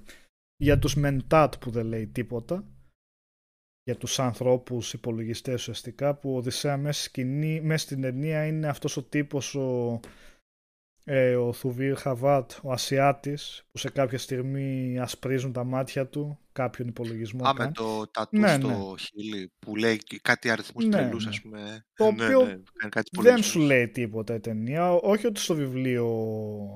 Και στο βιβλίο δεν είναι ότι στο σενάριο έχουν αμάν και το βασικό κομμάτι μέσα στη, πλοκή έτσι το πώς εξελίσσεται η ιστορία, αλλά είναι παρόλα αυτά ένα πολύ ωραίο κομμάτι του lore. Σου εξηγεί τι είναι αυτός ο κόσμος και αυτό είναι ένα σημαντικό κομμάτι αυτό το το οποίο η ταινία δεν, δεν την απασχολεί. Στην ταινία δεν την απασχολεί αυτό. Ένα είναι αυτό και δεύτερο είναι ότι τους Χαρκόνεν θα ήθελα να τους δω περισσότερο, γιατί στο βιβλίο έχει πολύ ωραίες σκηνές μέσα με μηχανογραφίες. Αυτός ο πώς Βαρόνος, κάνουν. Ναι. δεν ξέρω πώς είναι στα βιβλία, πολύ, πολύ επιβλητικό σαν, σαν Ε, σκηνή, είναι, ρε παιδί μου, μα έτσι. είναι, ναι. Και είναι, Πώς σηκώνεται, Ναι. ας πούμε, ο Ναι, τρόπος ναι. που παίζει, φοβερός. Και ο τρόπος που ωραίο. σκέφτεται είναι στο βιβλίο πώς ε, καταστρώνει τα σχέδια, πώς αναλύει τους χαρακτήρες. Στο, στην ταινία τον δείχνει, τους δείχνει, τους αποτυπώνει πάρα πολύ ωραία επιβλητικά και όχι σαν καρικατούρες, καμία σχέση. Ε, όντως σαν έναν έτσι πολύ ισχυρό κίνδυνο για τους ατρίδες αλλά τους δείχνει σαν στερεοτυπικούς βίλεν ας πούμε. Αλλά σε αυτό κρατάω μια πισινή βασικά γιατί θα βγει δεύτερη ταινία, οπότε ευελπιστώ ότι στη δεύτερη ταινία θα τους, ε, θα τους δώσει Δηλαδή- περισσότερο χρόνο. Είναι περισσότερο, κάνουν μηχανορραφίες, ας πούμε, και δολοπλοκίες και όλα αυτά, ας πούμε. Στο πώς κουμαντάρουν από πίσω, θες να πεις; Στο πώς σκέφτονται, δεν είναι απλά πάμε στο πλανήτη να τους Σκέφτονται. σκοτώσουμε τους άλλους. Δεν είναι αυτό το σχέδιο έτσι, έτσι μπαμ. Υπάρχουν, Οκ. κινούνται άλλα από πίσω. Δεν είναι Οκ, ότι εγώ θα οκ. στείλω τον ανιψιό μου που στέλνει εκεί πέρα για να τους ε, εξοντώσει απλά. Υπάρχει, διά, υπάρχει ολόκληρο σκεπτικό από πίσω το τι προσπαθεί να κάνει και πώς θα έχει την ευμένεια του αυτοκράτορα ε, και πώς θα ισχυροποιηθεί. Τώρα εντάξει δεν μπορώ να πω παραπάνω γιατί είναι spoiler αλλά δεν είναι αυτό το απλοϊκό ότι πήραμε τους άλλους τους Σαρνταουκάρ που είναι οι στρατιώτες και πάμε να τους λιανίσουμε. Ναι. Όπως και να έχει είναι πολύ ωραίο που βγαίνουν και τέτοιες ταινίες εναλλακτικές blockbuster. Νομίζω ότι το, το χειρίστηκε πολύ καλά τη μεταφορά του βιβλίου. Περιμένω να δούμε το δεύτερο. Ε, θα έχουμε βέβαια. Έχει καιρό. Το 23 είναι να βγει. Οπότε. Αλήθεια, ε. Ε, Αλλά τουλάχιστον πήρε το πράσινο φως γιατί δεν ήταν σίγουρο ότι θα βγει sequel. Δυστυχώς δεν ακολούθησαν την τακτική των Lord of the Rings και γυρίσουν ταυτόχρονα διάφορες σκηνές για το sequel. Έχει μέλλον. Μιας και μιλάτε για Dune, να πω ότι εγώ λόγω του Dune του Villeneuve μπήκα στο τρυπάκι και τα πέρασα όλα μία. Είδα το Dune του Lynch, αλλά το... την Alan Smith Extended. edition, αυτή που την extended τετράωρη τέλος πάντων. Και είδα και την τηλεοπτική σειρά του 2000, που έχει και sequel του 2002-2003, το Children of Dune. Ε, Children of Dune λέγεται. Το, το, Ναι, ναι, ναι. γιατί το sequel δεν το έχω δει ακόμα. Είδα λοιπόν τώρα προσ- πρόσφατα πριν από καμιά εβδομάδα την τηλεοπτική σειρά του 2000 η οποία είναι σειρά του sci-fi, ότι αυτός συνεπάγεται, του καναλιού sci-fi εννοώ. Και με ό,τι αυτό συνεπάγεται και με ό,τι συνεπάγεται ότι είναι του 2000. Έτσι, αντιλαμβάνεστε γιατί μιλάμε, τι budget μιλάμε κτλ. Sorry. Ναι. Όμως επειδή ήταν, είναι τρία μεγάλα επεισόδια, τρία επεισόδια των 90-100 λεπτών το κάθε ένα, αν θυμάμαι καλά, 90 λεπτά κάπου εκεί. Δηλαδή έχουν πολύ χρόνο να αναπτύξουν. Ε, τα πάνε πάρα πολύ καλά. Ναι, κάποιοι ηθοποιοί, αυτός, που- αυτός που πήρε τον Πόλα Τρίδη, ας πούμε, δεν μ' άρεσε καθόλου. Ε, τα εφέω, επαναλαμβάνω, και το green screen κάνουν μπαμ. Ε, ενοχλούν σε σημεία δηλαδή. δηλαδή, πολύ φτηνιάρικα πράγματα. Αν κάνεις όμως κάποιο συμβιβασμό και αποδεχτείς τι είναι αυτό που βλέπεις, αν θες να πάρεις μια πολύ πολύ καλή γεύση από το βιβλίο Dune οπτικοποιημένο, είναι πάρα πολύ καλή δουλειά. Γιατί αναλύει α, όλα αυτά που επισήμανε ο Νικόλας ότι ε, λεί- έλειπε αυτό, έλειπε εκείνο, έλειπε το άλλο. Έχουν χρόνο να ανασάνουν και τα αναπτύσσουν.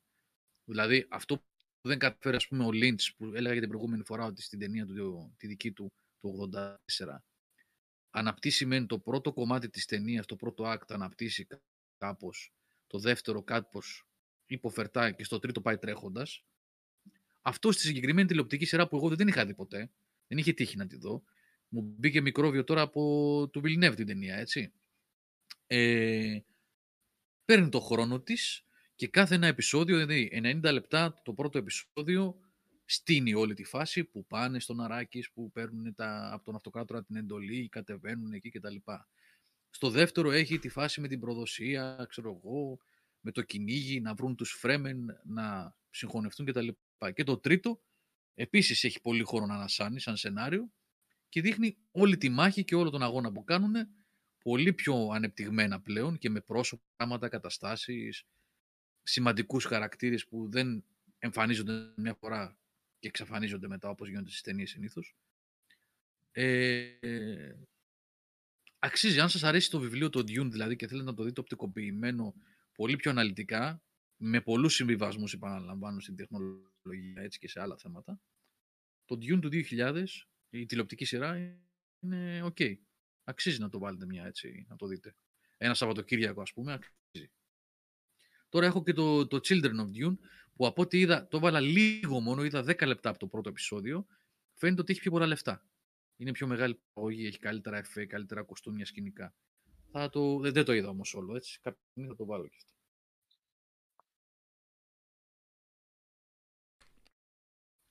Για να δούμε. Άλλες δύο-τρία ταινίες μείνανε τώρα για τον κινηματογράφο. Ε, το, το Eternals είδα ότι ψηλοσυμπαθητικά reviews έχει της Marvel, αλλά... Ξέρω, στα review πάτωσε, αλλά σε κόσμο που βλέπω το είδε ακούω πιο θετικά πράγματα. Τώρα εγώ... Μπορεί να με τραβήξει ο Αλέξανδρος εκεί πέρα και να το δω. Ναι. Αλλά άλλο εγώ είδα, κατά εγώ; βάση θέλω να δω το Ghostbusters. Ghostbusters, Που- Matrix και Spider-Man είναι. Από blockbuster εννοώ, έτσι. Ναι. Α, αυτά. Ε, Ποια; Το Ghostbusters το καινούριο, το Afterlife, που είναι από το γιο του σκηνοθέτη των παλιών. Ε, και είναι συνέχεια των παλιών. Το Matrix, το οποίο με έχει ψήσει πάρα πολύ. Α, το Matrix. Yeah. Ναι. Ε, και το Spider-Man.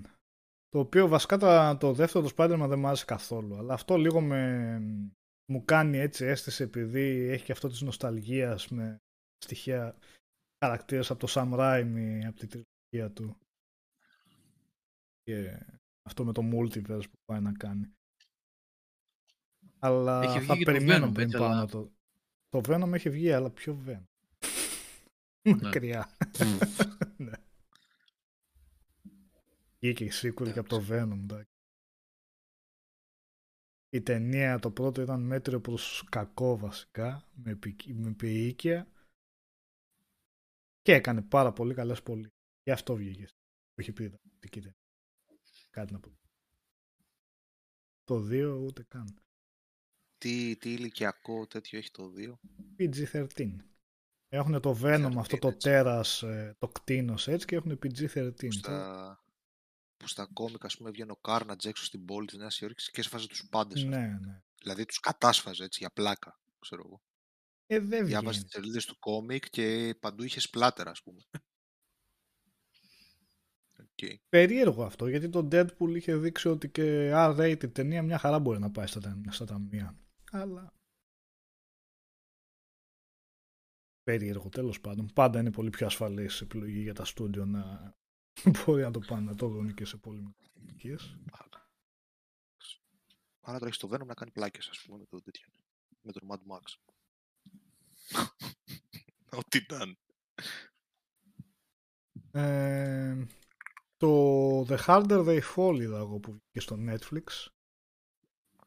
Ε, το καινούριο western που παίζουν το 90% μαύροι ηθοποιοί. Και είναι μια έτσι διαφορετική ματιά στο western. Τα western και από ό,τι διάβασα και αργότερα δεν είναι ότι το κάνανε ε, politically correct ας πούμε και τέτοια. Όντως υπήρχε, σπάρει στα παλιότερα, υπήρχαν cowboys μαύροι τα οποία στα western ταινίες ότι σαν να μην υπήρχαν. Και όλοι οι χαρακτήρες της ταινία είναι βασισμένοι σε πραγματικά πρόσωπα. Πέρα από αυτό όμως, εντάξει δεν θα κρυθεί η ταινία από αυτό, αν και έχεις σίγουρα το ενδιαφέρον, ήταν ε, αρκετά καλό western. Δηλαδή μ' άρεσε η ταινία. που είδα. Ε, η ιστορία εκδίκησης είναι, δεν είναι ότι έχει κάτι φοβερό από σενάριο, αλλά οι ηθοποιοί παίζανε ωραία. Ωραία ήταν η απόδοση νοθεσία. Ε, το φινάλε θα ήθελα λίγο καλύτερο το, ήταν το πιστολίδι. να είχε κάτι πιο... να ήταν πιο ωραίες οι φωτογραφίες, πώς να τις πεις. σκηνές πως τις δείχνει, ήταν πολύ τυπικές, αλλά γενικά εντάξει, είναι ωραίο western και μουσική υπόκρουση είχε αρκετά, είχε μοντέρνα θέματα βασικά και στέκεται λίγο περίεργα στην αρχή, αλλά στο τέλος νομίζω κλείνω βασικά στο να πω ότι με κάποιο περίεργο τρόπο ψιλοτέριαζε το πώς ήταν χτισμένη όλη η ταινία. Ε, καλή πάντως, καλή. Ε, παίζει και αυτός Γιώργο από το από το Loki. John Majors είναι πρωταγωνιστής. Ε, και εδώ κάνει καλύτερη εντύπωση από το πώς έπαιζε στο Loki. Α, κατάλαβα. ναι, ναι, ναι, ναι, ναι, ναι, ναι. Γιατί κάπου τον Ίντρις Έλμπα εγώ μπροστά. Και ο Ίντρις Έλμπα είναι, αλλά ο Ίντρις Έλμπα είναι, δεν είναι πρωταγωνιστής. Είναι ο Α. κακός της υπόθεσης. Α, OK. Okay. Ε, τι άλλο είδα; Το Bloodshot. το Bloodshot με τον Vin Diesel. Δεν το τελείωσα, το άφησα γύρω στο 20 λεπτό στο τέλος. Απλά δεν. Βασισμένος σε κόμικ νομίζω είναι κιόλας, αλλά δεν κάνει. Και ένα άλλο του Netflix το οποίο μου άρεσε, το The Trip. Το, το, η εξόρμηση, πώς το λέει, The Trip. Ε, φετινή ταινία, νορβηγική. Μαύρη κομμωδία είναι βασικά. Ε, παίζει η Ρούμι Ράπας. Ε, δεν τους ξέρω τους πολύ. Αλλά είναι αυτό με... Το σενάριο έχει να κάνει με ένα, με ένα παντρεμένο ζευγάρι που πάνε σε ένα ε, στα χιόνια εκεί πέρα σε ένα σε μια θέρετρο. σε ένα θέρετρο ναι. Οι δύο τους μόνο, του πατέρα του, του αυτού του συζύγου βασικά δικό του και πάνε οι δυο τους και εννοείται ναι χωρίς να ξέρει ο ένας από τον άλλο εννοείται θέλει να δολοφονήσει ο ένας τον άλλον επειδή δεν την παλεύουν σε αυτή τη ε, και είναι από το σκηνοθέτη βασικά τον Dead Snow, όσοι ξέρουν τα νορβηγικά αυτά τα άλλες, άλλα, άλλα ταινίες τρόμου ή μαύρες κομμωδίες με κάτι ναζί, ζόμπι και πολύ σπλάτερ. Και αυτό είναι πολύ σπλάτερ. Και συμβαίνουν συνέχεια διάφορα πράγματα, διάφορες ανατροπές. Ε, βασικά είναι λίγο άνισο βέβαια. Το πρώτο μισό μου άρεσε πολύ περισσότερο, που είναι είναι αυτό τα προβλήματα μεταξύ ζευγαριών, κρίσεις και που μπορεί να υπάρχουν και εντάσεις. Βέβαια στο επιχίλια, γιατί εδώ έχουν φτάσει στο σημείο να θέλουν να σκοτώσουν ένα τον άλλον. Ε, και όσο εκεί το αποδίδει πολύ καλά. Με πολύ έξυπνο τρόπο και όλα πώς τα δείχνει τα γεγονότα. Ε, και τις ανατροπές, αλλά στο τέλος λίγο το πάει σε πολύ τυπικές καταστάσεις και πολύ προβλέψιμες, οπότε εκεί λίγο το χάνει σαν, ε, χάνει αυτό το πιο FES στοιχείο που έχει στο πρώτο μέρος της ταινίας. Παρ' όλα αυτά, εντάξει, αξίζει. Αλλά να ξέρετε ότι είναι πολύ, είναι πολύ splatter. Σε σημεία είναι πολύ splatter. Ε, να πω εδώ πέρα στον φίλο τον Κώστα που λέω, Κώστα Σόικ. Έχουμε μιλήσει εκτενέστατα για το Expanse. Ε, του Πλουμαρετέλη του αρέσει πάρα πολύ, δεν είναι μαζί μας ο Νίκος τώρα. Θα έχει μιλήσει ήδη αν ήταν. Ε, ε, εκτενή συζήτηση. Παλιότερα όμως. Αρκετά παλιότερα για το Expanse. Το έχουμε, το έχουμε συζητήσει επειδή λέει ότι να το τσεκάρουμε και τα λοιπά. Έχουμε μιλήσει αρκετές φορές κιόλας και μεγάλες συζητήσεις. Για όταν είχε φύγει κιόλας, είχε κοπεί από το Netflix και το πήρε τελικά το Amazon. Το sci-fi. Ε, το sci-fi το πήρε, όχι το Amazon. Στο Amazon δεν είναι. Το, στο, το Amazon, το Amazon. Το... Στο Amazon είναι τώρα, ναι. Α, στο sci-fi ήταν στο, στο, ναι, ναι. ναι, ναι, ναι, το Netflix το είχε στην Ευρώπη. Το έδειχνε. Σε εμάς εδώ. Ε, Κώστα στο chat δηλαδή. Το ενδιαφέρον, το, το καινούργιο και πανάκριβο Foundation είσαι ο μόνος που έχω ακούσει να λέει ενδιαφέρον έστω. Από άλλους καλά ο Αλέξανδρος από ό,τι κατάλαβα μια συζήτηση που είχαμε δεν μου πρότεινε καν να το ξεκινήσω αυτό κατάλαβα και γενικά όπως μου έχουν πει κάτι δεν τους βγήκε Στο σενάριο από ό,τι κατάλαβα. Οδυσσέα δεν ξέρω, το είδες τελικά. Ρε εσύ, Νικόλα, έχω δει δύο επεισόδια που παίξανε. Εντάξει, το Ναι. πρώτο είναι πάρα πολύ καλό. Δηλαδή κάνει set, ε, ας πούμε, στο τι γίνεται πάρα πολύ ωραία.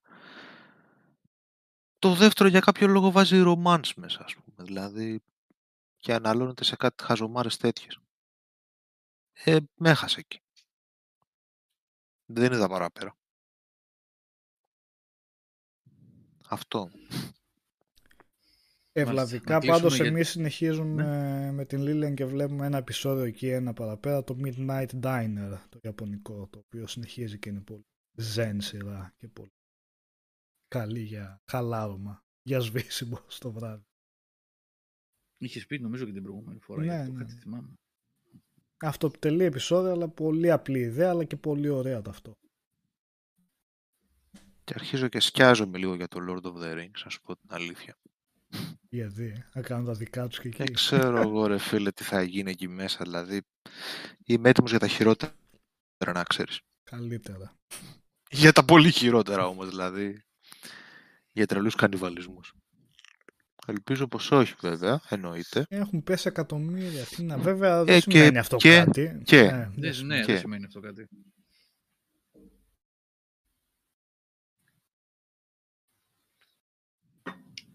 Να σας χαιρετήσουμε. Πήγε 12 και.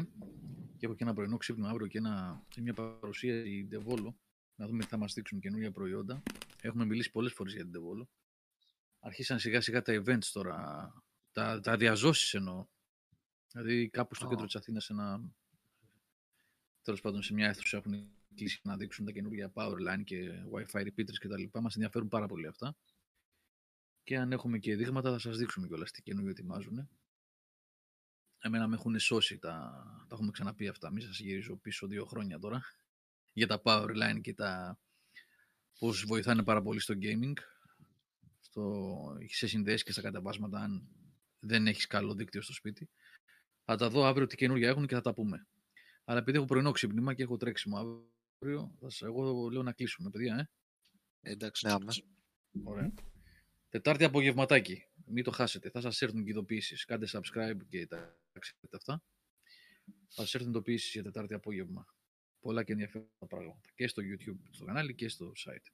Στο gameover.gr ε, Άντε, φυλάκια. Να είστε καλά. Καλό βράδυ. Καλή νύχτα. Καλό βράδυ. Γεια, Καλή νύχτα.